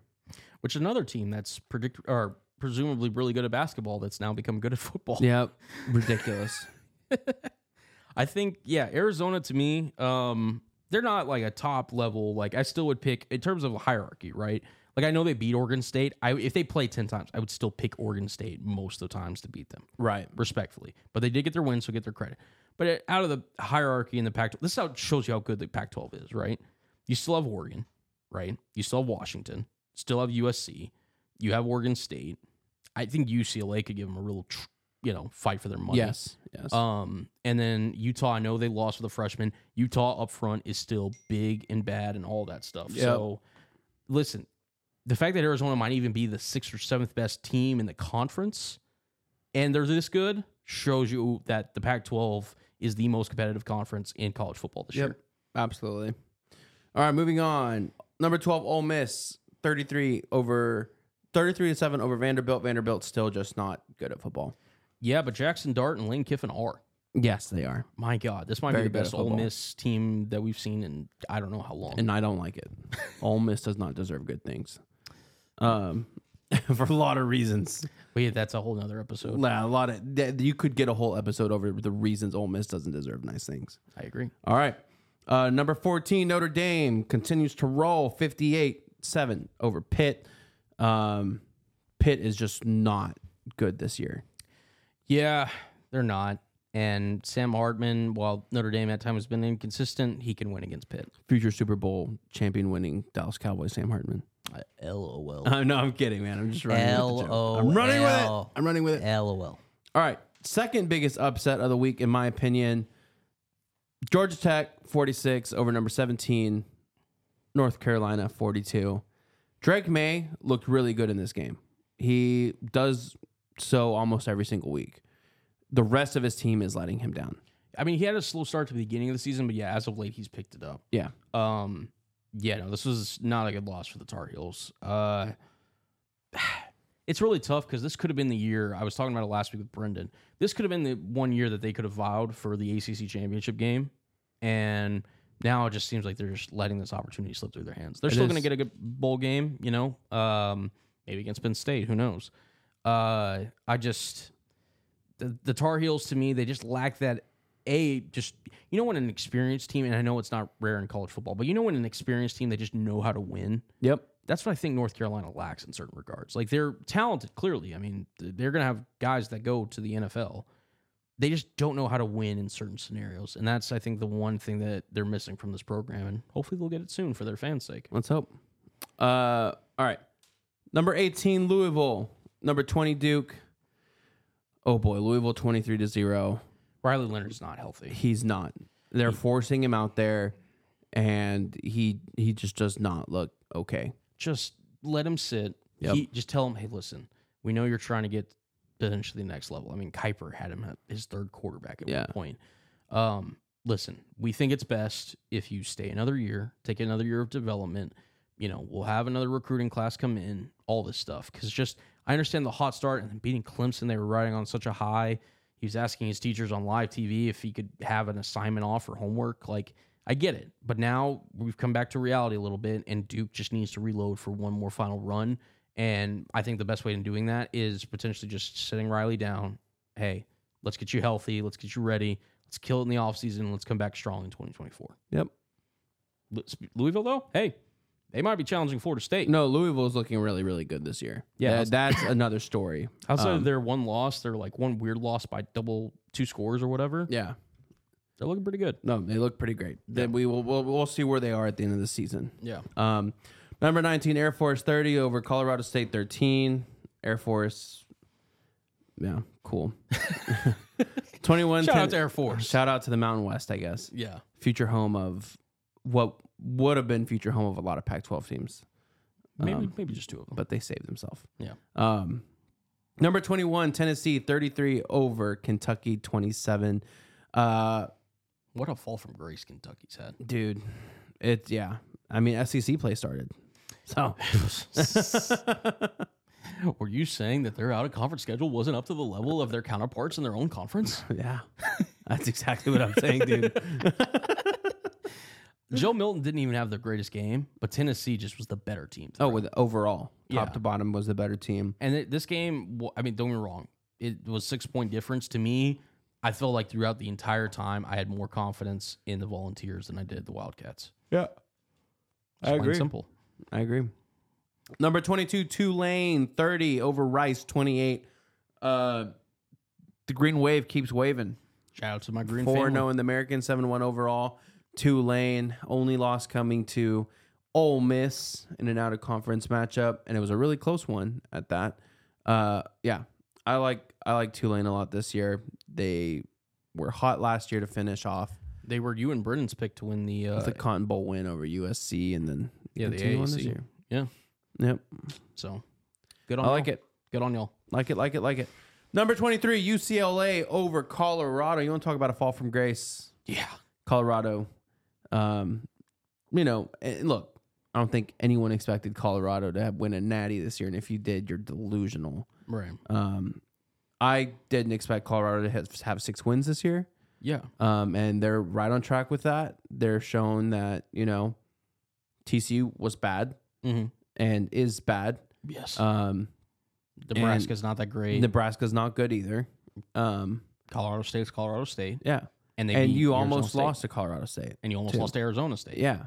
So, um, 28 to 16. Um, this says a lot more, I think, about uh, Colorado than it does UCLA. I agree. Um, so, um, weird story coming out of that game, though. Apparently, players Yep. Mm-hmm. had a bunch of jewelry stolen out of their locker room. Yeah. Um, which hopefully that gets figured out because that's that's just like not okay Right. uh, for someone to be able to get not only into the locker rooms but to steal Belongings, players' yeah. things. So, um, Also, I said it. I said it. I said it when it happened. said it, it, I said it. I said it, it. I I'll say it again. That loss to Stanford basically killed Colorado's chances of having a postseason Yep, because they're not. Look at their schedule, dude. I mean, seriously, you tell me the two wins that they can get. none. They, they have Oregon State. nope. They've got Arizona that we L. just talked about. Washington State, L. Utah. L. They might finish four and what is that eight? Yeah. Yeah, that's Hey, three more wins than it was last year. You're making progress in the right direction. that's what I'm saying. But anybody But who thought still. they were, yeah, Yeah. Anyone who, yeah, there was a lot of hype, dude. It's crazy how the hype has just. Yep. You remember at one point. You could go to the Sports Center and E ESPN Instagrams, and it was literally just all Colorado. all Colorado. all Colorado, all even prime time. even like Instagrams that weren't even affiliated with college football would be posting about. Yeah. it. yeah, Yeah, ridiculous. yeah. All right, uh, continuing on. Caleb Williams is still very good at football, but the rest of USC is not. Fifty to forty nine over Cal. Cal, Cal, Cal. we You played beat against Cal. Cal, Yeah. by one point. Yeah, we. I mean, we got our butts kicked by Cal, but the fact that, uh, yeah, that it was this close really just shows how far USC has fallen as a program. Yep. Um, Caleb Williams, if he's not Superman, to your point, Yep. they do not win. And God, dude. I mean, Marshawn Lloyd, I like him as a running back. Austin Jones, him and are nice, decent, you know, backfield. You know, they got some decent receivers. Zachariah Branch, I still think, is one of the most explosive players in college I football. agree. But golly, they are struggling everywhere else. It is it is Caleb Williams or bust. When are people going to stop believing that Lincoln Riley can change and have a defense? I was talking to my brother, ironically, before I drove out here to record this. Um, Lincoln Riley is somebody that he either has to change his scheme, which he has no shown no indication to, Yeah. or he has to change defensive coordinators. Yep. Which those guys in college they don't change them. They're No. too loyal to their own guys. Yeah. This is going to be USC's reality now for as long as Lincoln Riley continues this behavior. Yep. It's a shame. Yep. All right, and then finally the final game of the top 25, James Madison 30, Old Dominion 27. Uh I shout out James Madison, man. Second year in the FBS, moving up from the FCS after being just completely dominant and it kind of sucks for them that they um aren't allowed to be in a bowl game this year. So, Yeah. It is what it is. They're building the foundation for a great future, though. and they're going to have a great one. so, So. shout out to them. Shout out James Madison. Yep. Moving on to the top 25 Yep. uh, for this week. All right. Biggest changes Oklahoma falls down four spots, obviously, after a loss to Kansas. That happens. Uh, Kansas gets back into the top 25 at 22. James Madison moves up to 23. USC sits pretty at 24. Kansas State sneaks into the top 25 at 25. Um, and not much other than that, other than Oregon State falling five spots after their loss. Um, You mentioned the Utes, right? yes. And the Utes have fallen out of the top. Oh, no, sorry. They're 18th. Yeah. Um, what I'll say is Kansas State. The, the voters know what they're doing. Yeah. They know what they're doing. They know what game's about to come up. Oh, yeah. They they want the top 25 matchup. You know how it is. Speaking of, do you want to get into these matchups uh, going into this week? Let's do that. TCU at Texas Next. Tech. They're- you don't want to talk about it? A Thursday night game, TCU at Texas Tech, two very bad teams. No thanks. You're telling me you won't be watching it? Nope. I call BS on that. No, But yeah, whatever. I'll be watching. night game and love it. Come on now, baby. Yeah, that's Come what I on thought. now. That's what I thought. Come on now. Uh, all right. Saturday, 25 Kansas State. At number seven, Texas. That is upset written all over it. All over it. What is the? I'm gonna look at the line real quick. Um, you would pick Kansas State to win the Big 12. Obviously, I'd pick Texas to win the Big 12. So out of principle, I feel like I have to take Texas. They're minus four, by the way. Um, if I Minus four? minus four to Texas as of right now, So plus four, Kansas State. plus four Kansas State. Oh. I about to say that might be a number Andrew gets some skin in the game for. Hammer. Um, I like I said, I'm a roll with Texas out of you know preseason. You know, uh, prediction. What's the word I'm looking for? Good lord, preseason prediction. Uh, just you know. I'm, I'm sticking with my predictions. That's what I'm going with. Good lord, I can't think of the word. Integrity. Integrity. That's what it was. Uh, and you'll obviously roll with Kansas State, I'm assuming. Yeah. Uh, I have another upset that I really like. Okay. Uh, shoot. Aggies over the Rebels. I was just about to get into that. I think that one could be a sneaky one as well. Texas A&M, they played tough with Alabama. They've played tough with what was it, Miami, I believe. Um, played close with Tennessee. Like they do not really get blown out. I think this could be the second loss for the Rebels as well. Yep. Yep. Uh, let's scroll down here. Notre Dame, Clemson. Do you think we could see a potential upset as No. Clemson's home team? Me neither. Dabo Dabo is just needs to shut the fuck up. yeah. Uh, Utah looks to take revenge against Arizona State. That one should be pretty, pretty fair at home. Mizzou at Georgia. Uh, Georgia, Yeah. Anyways, North Carolina, no, or not North Carolina. UTSA takes on North Texas in Denton, Texas. Uh, I hope North Texas can make it a game, but that is my pick to win the AAC, and I think UTSA wins on the road. okay, uh, there's one I want to touch on. Okay. Kansas at Iowa State, night game in Ames. Night games in Ames are where ranked teams go to die. Okay. And I they are 3 and 0 against top 10 teams in night games in Ames. Give it to me. Okay. Uh, and you know how I feel about Iowa State. Yeah. The well, I guess this is the last of the Big 12 version of Bedlam. Oklahoma traveling to Oklahoma State. Yeah. Uh, Oklahoma will obviously look to rebound after their loss last week to Kansas. I just I'm not a big fan of the Cowboys this year. Uh, so I think I'll roll with the Sooners on the road. Me neither. Both of them. I knew that would get you. Um, Louisville, that could be a sneaky game against Virginia Tech. Virginia Tech, I think, uh, has played really good football as of late, especially compared to the start of the year. Um, that could be a trap game for Louisville. Oh yeah. Uh, scrolling down here, Tulane takes on East Carolina. Uh, that one should be a pretty decent game right there. And then, like you said, we already talked about the Ames game. Washington at USC. Will Caleb Williams be able to outduel uh, Pennix and the Huskies at home in the Coliseum? Uh, Caleb Williams will be able to outduel Pennix and Washington, but the rest of USC will not be able to outduel Washington. Three receivers Washington has could go to the NFL, I believe. Yeah, and they're How's playing USC gonna against cover the probably like the worst Power Five secondary. Arguably, yeah. So And then, well, all right, we'll do we'll do a couple games and then the big one. Oregon State at Colorado. We both like Oregon State in that yeah, one. yeah. UCLA Arizona could be a really sneaky game, Yeah, I, am Eh, especially in excited Arizona. for that game. Yes, Late night, uh, Pac-12 after dark. USC, if they didn't have so many questions at their quarterback position, I'd maybe go with the Bruins. I think I like the Wildcats in this one. Yep. So we'll see how that one turns out. I And- like the Wildcats in it. Yeah. Now we get to Also like another Wildcat, a big cat. LSU takes on the Alabama Crimson Go Tide. Tigers! Andrew's rolling with Jaden Go Daniels. Tigers! Here's the thing. So last year, uh, this was a huge game. This was one of two losses that Alabama had last year, or three, two of the three. It was one of them was against obviously Tennessee in that miraculous like forty-five to forty-two thriller. Yeah. and the other one was to this LSU team. Yeah.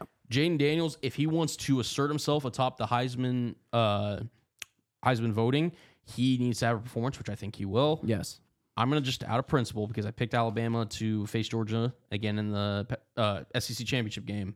I'm gonna roll with roll tide, but I do not feel good about this one. I think Jaden Daniels and the Tigers go into Tuscaloosa and cause havoc here in the SEC. So I agree. that concludes everything I think in Week Ten. God, it's That's Week it. Ten. Week 10 of the college. It, feels like it's just flown by, yesterday. dude. I know. Just Do you yesterday. remember how hyped we were for week one? God? I, I it And then we lost to Wyoming, and then it was gone for me. It was just it was just like yesterday that I was proclaiming that Oregon wouldn't get ten wins, and here we are. They're already at seven. They're at seven. Yeah, All right. pain. Let's move on to the big leagues of football, the NFL.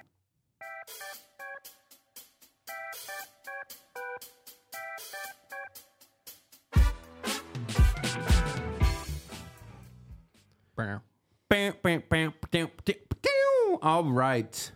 The Bills looked like vintage Bills Meh, on Thursday. meh. Did they though? No. They looked like passable Bills. Yeah. They looked They look like Bills that are kind of upset that they've been playing bad, but like, their last month of football. Let me. I'm just gonna roll through this because I know we're, we'll talk both sides of this. Their last month of football, right? yeah. They lost to the Jags in London. Ouch. They barely beat the Giants in that Sunday night Yeah. football game. They lost to Mac Jones. Yeah. which is a fireable offense to lose to Mac Jones and Zach Wilson in the same season, which they've done. And now they just beat the Buccaneers barely on Thursday Night Football. Um, I know they were your Super Bowl team, Andrew, but to me, they and they just signed Leonard Fournette. So this maybe is Coach McDermott listening to the podcast and what I've been trying to say about this team. Get the ball potentially out of Josh Allen's hands. Don't force him to do everything. Yep. Lean on your run game more. I get apparently they just don't love James Cook because he averages roughly about five yards a touch every time he touches it. He's only getting 14 carries. Uh, Exactly. And then Latavius Murray, they don't have faith in, so that could be something. Look, Josh Allen is going to be him. He's going to make wild throws. He, to me, I told this to Brandon last week, and I want your thoughts on it. He plays, I swear to God, every game like it's Chiefs Bills from that divisional round. That Yeah. game that we watched at Yeah. Brendan's apartment. Honestly. It's like every time he drops back to pass, he's like, I got to make this big play and score in 13 seconds like Mahomes did. Like every time He's having nom flashbacks. literally. Um, Baker, I mean, looked fine. I mean, again, I wasn't in love with this performance either. It took a late drive to even make it a one score game. Look, Baker, you know, he is what he is. Now we're getting into the colder part of the football season where we really find out who's who's got the cojones and stuff. Look, Baker up to the season, he's been fine. He's been an, about an average quarterback. Yep. Um, we'll see if that continues. Let's see. Yep. Moving on to Sunday, we'll start off with the Dallas Cowboys, who honestly just put on a masterclass against the Rams. You know what the Cowboys remind me of? What? The Buffalo Bills. Okay. They, here, here's the thing: Dak is not Josh Allen, and McCarthy's not even Sean McDermott. No. What I'm saying is, is the fact that these teams can be a little bit of a front runner. Yes. They can when they come down a hill like an avalanche, they Yeah. will run you over. Yeah. But then they'll also get into games where you're like, huh? AKA the the you know Patriots game for them, and then the Cardinals game for Dallas, and y- they're they're in contention, quote unquote, in their own conferences, but they no one really believes in them and being like the main team to come out of that conference. I think this was Dak Prescott's best game this year. I agree. 25 or Overall. 31, 304, four touchdowns. He did have a pick, which brings his total to five this year. Um, he's got to watch out if he doesn't want to get 10 interceptions. No. But look, honestly, you could argue this is one of Dallas's better performances. Um, CeeDee Lamb, career game. 12 receptions and 158 yards was a career high. He also had two touchdowns. Brandon Cooks seemed to get involved, uh, got a cu- touchdown pass as well. Uh, Deron Bland, my God, s- way to step up after the loss, obviously, of Trayvon Diggs. Uh, he was a really good uh, defensive back pickup for them. the Cowboys defense, when they get pressure like this and they're able to kind of lean on you and pin their ears back and rush the passer, they're one of the best defenses in football. And already they're top five in a lot of the top categories. So it's not like they're a bad defense to begin with. Right. But then, especially when you give them the lead, oh, it's lights out. And Matthew Stafford felt the complete wrath of it. I mean, they ended up benching him for Brett Ripien and a bunch of other uh, backups in this one. So, yep. Yeah. Uh, CD Lamb looked incredible. Shout out to him being on my fantasy team. But yeah, I don't know. Brendan likes to do it, so I like to get it in as well. Um, speaking of Brendan, the Vikings took care of business on Brendan's birthday weekendish thing. Yeah. Twen- 24 to 10. Uh, Big storyline out of that one, though. yeah, unfortunately, Kirk Cousins, it has been confirmed uh, as of this morning, he tore his Achilles. He is going to be out for the rest of the season.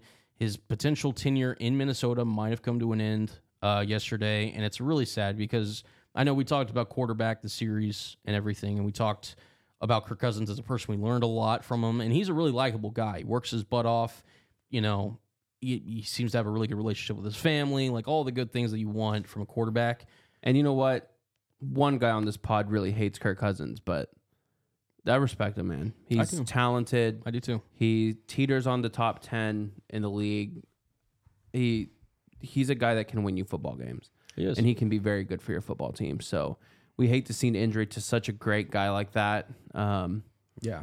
but you know, all the best to him in his road to recovery. But Yeah. Um, what was it? Jaron Hall and Nick Mullins are the only quarterbacks on the Vikings roster at the moment. I know Nick Mullins has hit- put in some decent performances over the year. yeah, Potentially, I mean, the Vikings are sitting at four and four. You got to think they're going to look to try to acquire a QB yeah. um, to maybe sneak into the wild card. Jameis, Could be. Could be. please. Um, Jordan Love, I've said it. I, I don't know how many times. I'm done. He's a backup QB. Yes, He's so gone. he was And- also the Packers' leading rusher, Yeah. and he had 34 yards. Yeah. Which is not great, but that's also a product of the fact that he can't throw the ball. No, So yeah, Vikings. We'll see if they, what they do at quarterback. Um, Packers. They're going to be drafting one. All right. The Titans in what might be the most lovable uniform in all of football. It's up there for sure. Um 28 to 23 over the Falcons. Will freaking Mayo Boy Levis. what a performance. 238 yards for four touchdowns. Wow. I'm. I got to ask this. Do are we sure the Titans know how to evaluate quarterbacks? No. because you started out with Ryan Tannehill. Okay, veteran. Oh my god. We understand it. No, he's one of the worst starters in the NFL. Yeah. You then go to Malik Willis, which we know what he is. He's a very raw prospect that's Yes. undersized and Yep. doesn't have a great mechanics. Yep. And then you draft this guy. This he finally gets a start, right? Being third on the depth chart. I get that he's a rookie. And he's had the best performance for the Titans at the far. quarterback position all year. By like, I can't remember the last Tannehill performance that No. was this level. No. I mean, There, DeAndre, there might not have ever been one. DeAndre Hopkins. Tannehill was always carried by Derrick Henry. exactly. DeAndre Hopkins had a performance classic prime DeAndre Hopkins, four receptions, 128 yards, and three touchdowns, Derrick Henry, 100 yards. 100 yards on 22 carries. Amazing what happens when you have a capable quarterback back there. You become three dimensional. And it's just, I, listen, I'm very interested to see. He plays Thursday night against the uh, Steelers. Sorry for the spoiler for the scheduling thing. I'm going to be very much glued to my seat because him versus Kenny Pickett, Yeah. I want to see that That's game. going to be fun. Also, thing in Atlanta, Desmond Ritter finally benched for Taylor Heineke. I mentioned this during, speaking of which, that three hour pod that I did a long time ago. I mentioned that Taylor Heineke could be in play here for the Falcons if Ritter didn't get off to the start that they wanted. It took all the way till now, but Heineke did start the second half, and the offense looked so much better. Yep. I think Heineke could be the star going forward, and Ritter's just again we, there wasn't a lot of you know hope for him being a third round guy, but I think Ritter or excuse me Heineke is the way to go if you're an Atlanta Falcons fan. Yep. All right. Up next, we had a good old fashioned mid off. Uh, the Saints 38, the Colts 27. Derek Carr had his probably his best performance of the year 310 yards, two touchdowns. Jonathan Taylor as well, 12 carries, 95 yards.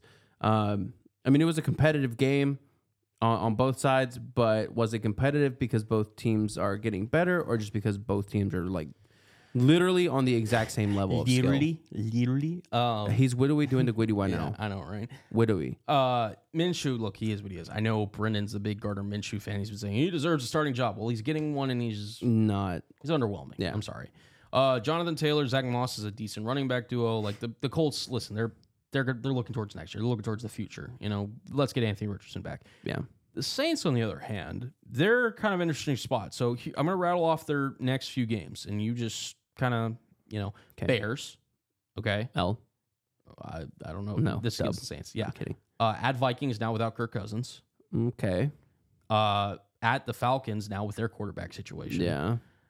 Yeah, a- against the Lions, so that one could be a loss. Versus the Panthers. ver- Panthers. versus the Giants. At the Rams, and then they finish the season at Bucks versus Falcons. The Saints have the potential, if they kind of get their bleep together, to kind of go on a little bit of a run here. Yeah.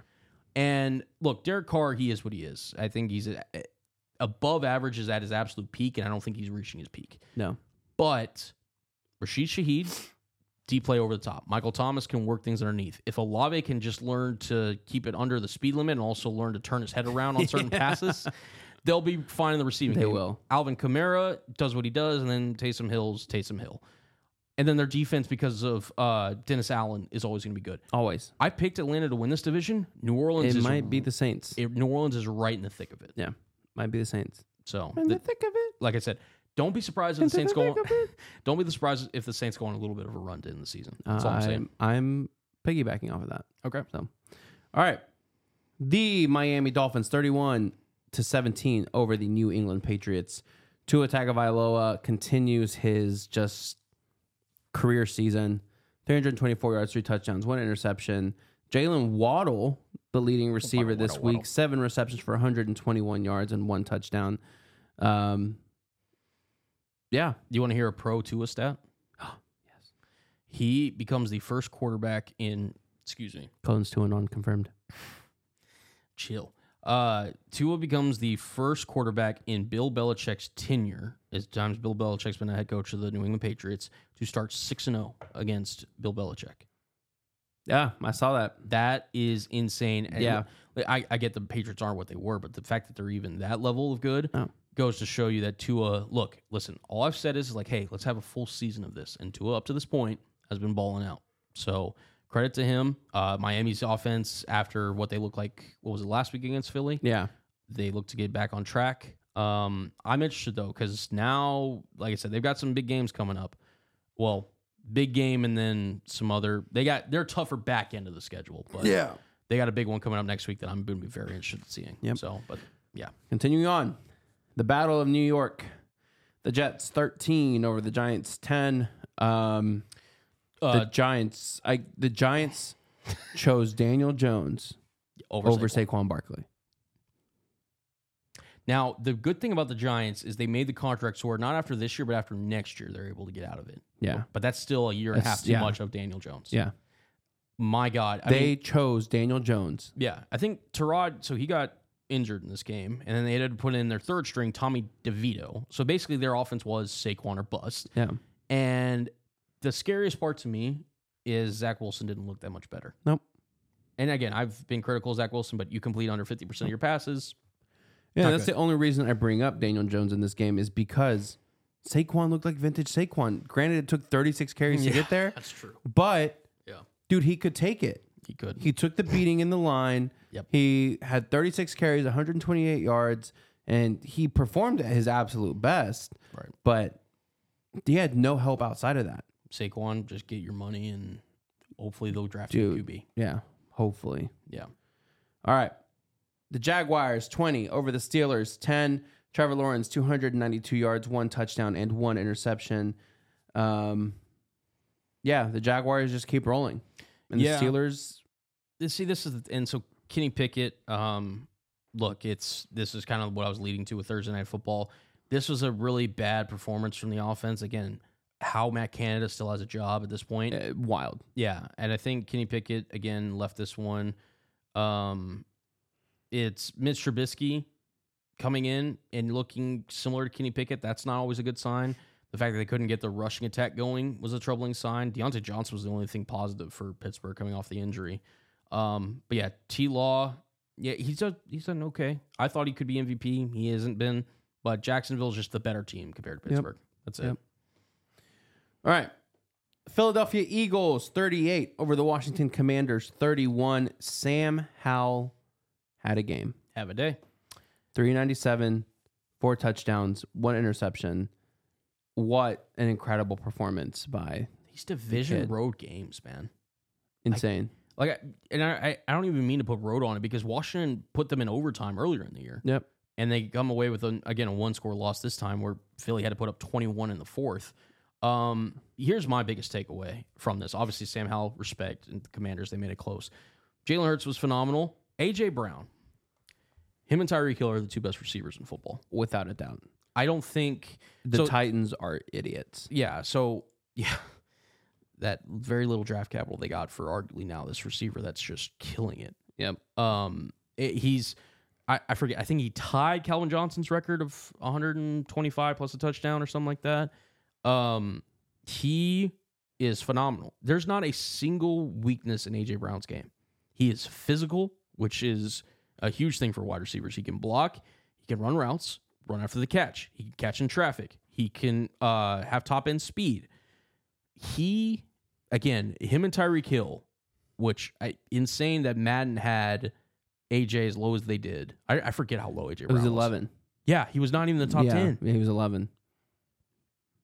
They don't know ball. No. I'm sorry. They don't AJ, know ball. AJ Brown deserves all the love and respect that he's getting. Not and ball I'm- knowers. And look, man, I'll say this: Philly also might be, and credit to Brendan for this, might be the best team in the entire NFL up to this point. The only thing that really concerns me about them is, for as great as Jalen Hurts has looked, so has any quarterback that's gone up against the Eagles. They brought in Kevin Byard in from Tennessee. I know they were it was short, obviously coming off a trade, but Sam Howell moved the ball at will. So I'm looking to see, and also Jalen Carter suffered a back injury. He's getting an MRI on it Yes. that could be huge loss for their defense if it is It'd be anything huge. substantial. Um, yeah, Philly though. a- At this point, you could argue, and and I'm not just saying that because they're the only one-loss team left in the NFL. They legit look like a potential Super Bowl winning team. So, I have to throw it out there. All right. Moving on. The Panthers are officially not the only winless team in the NFL anymore. Uh, they beat the Houston Texans 15 to 13 in what was just honestly a very ugly It was a game. very ugly game. CJ Stroud looked like a rookie, honestly, for like the first time this season. Mm-hmm. Yeah. Um, 140 yards, no touchdowns, no interceptions, just literally like the most meh game a did it- quarterback he- could have. I'm about to say he did have a touchdown on the ground. He but- was efficient. Yeah. And he did have a touchdown on the ground. Um, but yeah, uh, th- both these teams are just not good. this is the first time Bryce Young has outperformed anybody, and I get it, he's a rookie, but as a number one overall pick, it was nice to see. Yeah. And of course, he did it over the guy that people are like starting to write Bryce Young off for. So, exactly. um, moving on, the Seattle Seahawks, man. They keep winning. They keep winning. Geno Smith is looking more up to par, um, looking like the average quarterback that he was last year instead of a bad quarterback. Um, he's performing very well. And I mean that respectfully. listen, I'll say this. What's that? How does that phrase go? Just win, baby. Just win, baby. Just win. Um, Just win, baby. here's what I'll say about Gino. And you're right, he's not performed to the level of last year, which that was an insane level for a guy given his career to have a season like that. And that was part of the reason why I didn't think that Seattle could be as good as they have proven to be so far. And again, he's had his moments. He had two really bad picks. I mean, one of them I was just like, dude, just throw it out of bounds. That's like one of those that like rookies got to know into it. But look, Gino, when the plays were needed to be made, got his Jackson Smith and Jigba on the screen, which thank God. I'm like, yeah. back to back games with a touchdown for JSN. Um, Tyler Lockett also had a really good game, eight for 81 and a touchdown. Kenneth Walker repping the jersey today.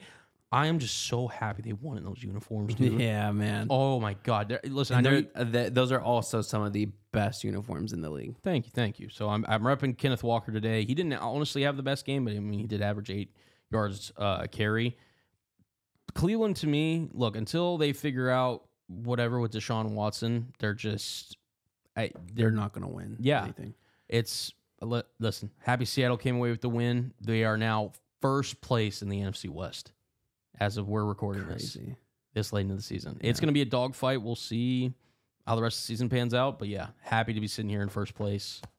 Yep. Let's go, baby. Let's just win. Seahawks, Seahawks up to five and two on the year, win 24-20 over the Browns. All right, uh, Pat Mahomes had the flu. Don't need to talk about that game. Uh, the Ravens, One thing. One No, thing. I'm kid- I'm no, no, kidding. listen. the Broncos beat the Chiefs at home, twenty four nine. For the first time since 2015. Crazy. It had to lose at some point. I know. Well, we talked about the stat when I mentioned it the first time they played that it's been they've won a Super Bowl more literally m- more recently than they've beaten the Chiefs. Right. I'll say this: uh, Chiefs side, yeah, Mahomes was sick. Go out and invest a receiver. Go get one of Tampa Bay's guys. Yeah. Overpay if you have to. They could be easily throw themselves back in as a favorite Yes. if they go get Mike Evans or Chris Godwin. Yeah. either one. without a doubt. Um, for Denver's side, I sent it in the group chat. Russell Wilson, up to this point, again, stats can be kind of misleading, but in terms of his touchdown to interception ratio, his pass yards per game, and his passer rating, he has done all three of those things better than one Patrick Mahomes. Now, am I saying Russell Wilson is better than Patrick Mahomes? no. I am not. I would not, in any short term or capacity, take Russell Wilson over Patrick Mahomes in trying to win football games. I think you would when he was a Seahawk. No, I always said Mahomes is better. Always Okay. check the tapes. Okay. Um, anyways, Mahomes Bring him out, boys. will be fine. We'll be fine. Yeah, bring him up. Bring him up. Please do. Uh, Russell Wilson, however, I will not take any slander of this man this year. Sean Payton and the coaching staff's finally looking like they're getting in the groove here. They're relying more on the running game. They're going back to what was successful in Seattle, which was playing off of that, using Russ's legs, and their defense actually looks competent. It doesn't look like the defense that gave up 70 to Miami.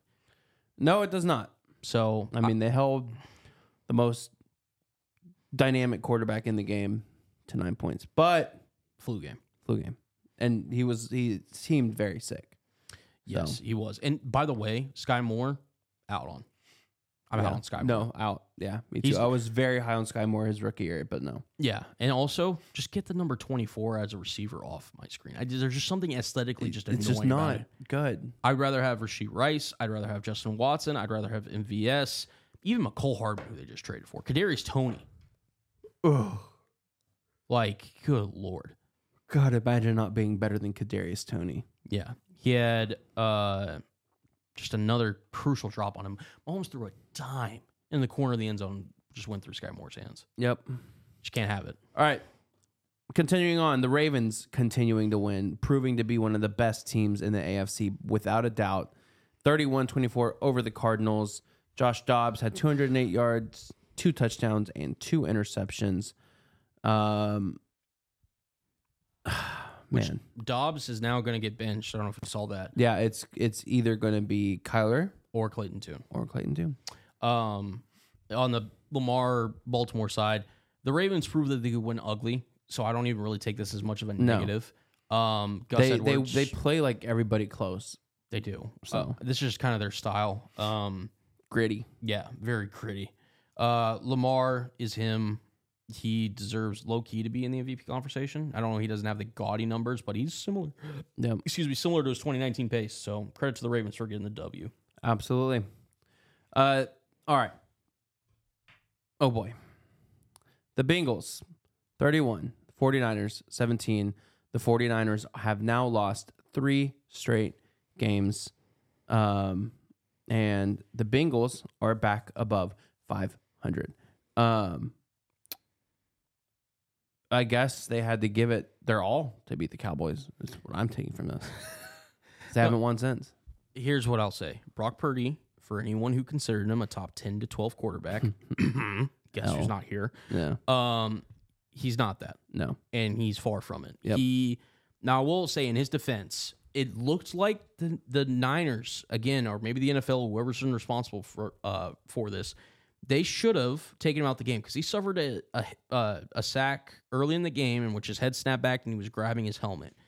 He just barely made the game through concussion protocol and suffered one of those hits. He should have been at least checked out in the blue tent, and he wasn't. No. And again, It, it, it- and that pisses me off, man. Because like, yeah, what did we just see with two with Tua? I know. I know. I It's agree. like they don't learn. they don't. And it seemed in this world, we're kind of seeing injuries getting worse and worse in sports, in every single sport. Mm-hmm. Like, this has to start being taken seriously because you know what's going to happen? People are going to stop playing sports. Yeah, start putting their kids in sports. They're going to stop everything, and it's going to potentially ruin what was a really great thing that we all seem to really enjoy because the league doesn't take these issues seriously. They don't. Joe Burrow, to your point, um, looked really good. Only four incompletions against that Niners defense. Yeah. He's back. He Yeah. looks healthy, uh, especially after the bye week. Joe Mixon looks really good. Jamar Chase. The Bengals offense regains their kind of footing. For the Niners, look, they got a tough rest of their season, so it's not going to get any easier for them. But I think Brock and Shanahan will kind of get in the lab. Obviously, they're looking to try to get healthier as they get closer to the um, end of the season here, and th- look, th- they'll realize like, hey, look, Brock can do X, he can't do sometimes Y, and he definitely can't do Z. Let's just try to see if we can game plan because now teams are starting to get more film on him. Yep. Right. Yep. So now it's up to Purdy to kind of counteract what the teams are throwing at him. the biggest argument for Brock Purdy, and it's really more of a counter argument more than anything. People just kept saying he's not a system quarterback. It's not the system. It's not the system. Right. But guess what? People are figuring out the system and what's happening to Brock Purdy. He's underperforming. Right.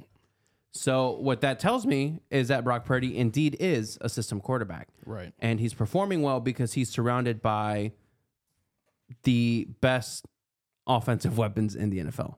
Well, we just had to pause because Colin fucking broke the mic.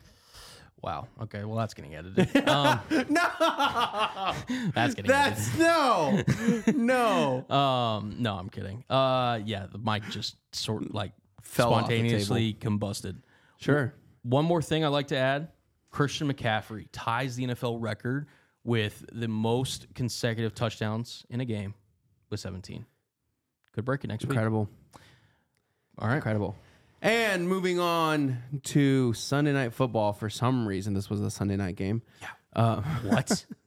what? The Chargers, uh, and you know what? It's all, and I get it. It's all because of a rule where they can't flex out until after a certain week. You should be able to flex from week one. Okay, I agree. from week one. I don't want to see Tyson Bajan versus Justin Herbert on Sunday Night Football. What? Sorry. Justin Herbert looked great though. Yeah, and the offense looked better. Eckler was involved in the uh, passing game. Yeah, uh, that was probably the best. Also, Quentin Johnston's look, the rookie receiver, um, one of the four taken in the first round, and uh, yeah, good on Herbert and the Chargers. Good on Herbert and the Chargers. And currently, the Lions on Monday Night Football lead the Raiders three to zero. Jared Goff has 38 yards. Jameer Gibbs has six carries for 18 yards. How many yards did Jared Goff have? 39 yards. There you go. Um, Jameer Gibbs has six carries for 18 yards. And three And Jameer Gibbs also has three receptions for 20 yards, and I need him to stop that for fantasy purposes. Awesome. And I could kiss Corey Seager. He hit a beautiful home run. The Rangers now lead World Series Game Three, three to zero Nice. in the bottom of the third inning. Very cool. All right, you want to preview next week's games and then take or take it to the last segment? Well, not yet.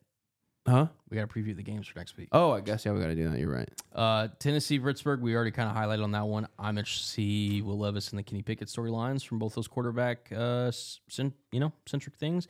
Miami versus Kansas City, easily, I think the game of the week. Uh, In Germany. Germany, Oh, nice, we did that similarly.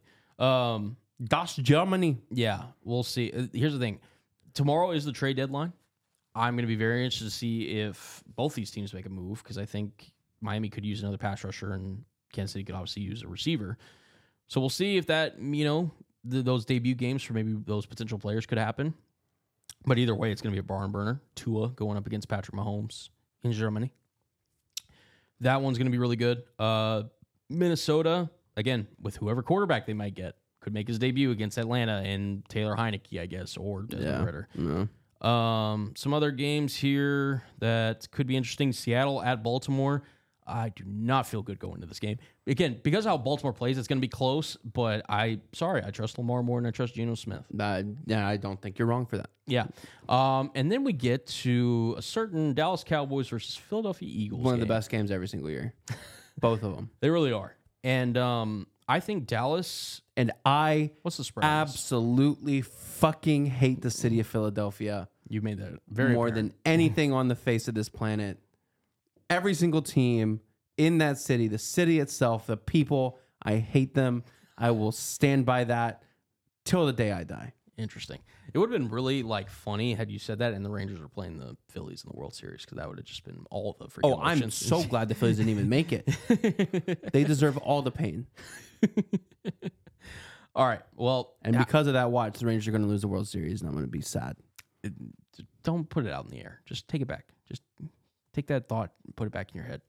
Um, okay, Philly versus Dallas. Uh, Okay, now what's what's the that was a. reaction? Okay. all right. You're doing better I than just, Brendan. I just have to say, look, I just have to say, the umps this entire World Series on both sides of the ball Yeah. have been awful. Yeah. Oh my God. S- Scherzer just threw two surefire strikes, Yeah. and they were both called balls. Yep. Cor- That's why we're moving into robot umps, dude. Oh my God. oh. Yeah.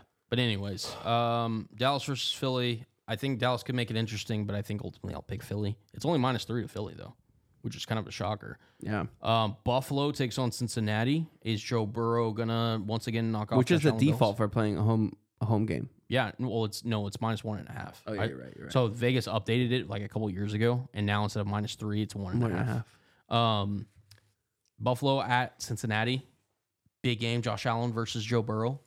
Uh, that one Sunday Night Football. No need to flex that game. No. So good on that. And then Monday night, you got the Chargers taking on Zach Wilson.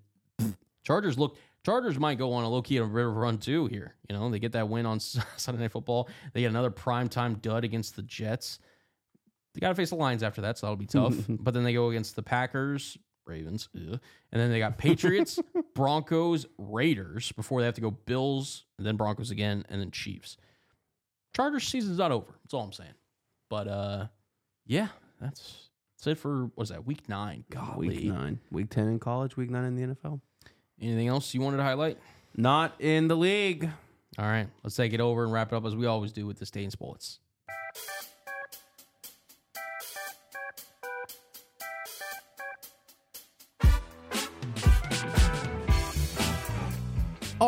On this day You got one because I got a pretty good one to lead on. in 1988, Brazilian legend and McLaren driver Ayrton Senna wins the Japanese Grand Prix at Suzuka, recording his eighth Grand Prix win and clinching his first Formula One All right. World Drivers Championship. I'm gonna I'm gonna save mine for the end. So Okay. hopefully you don't take it.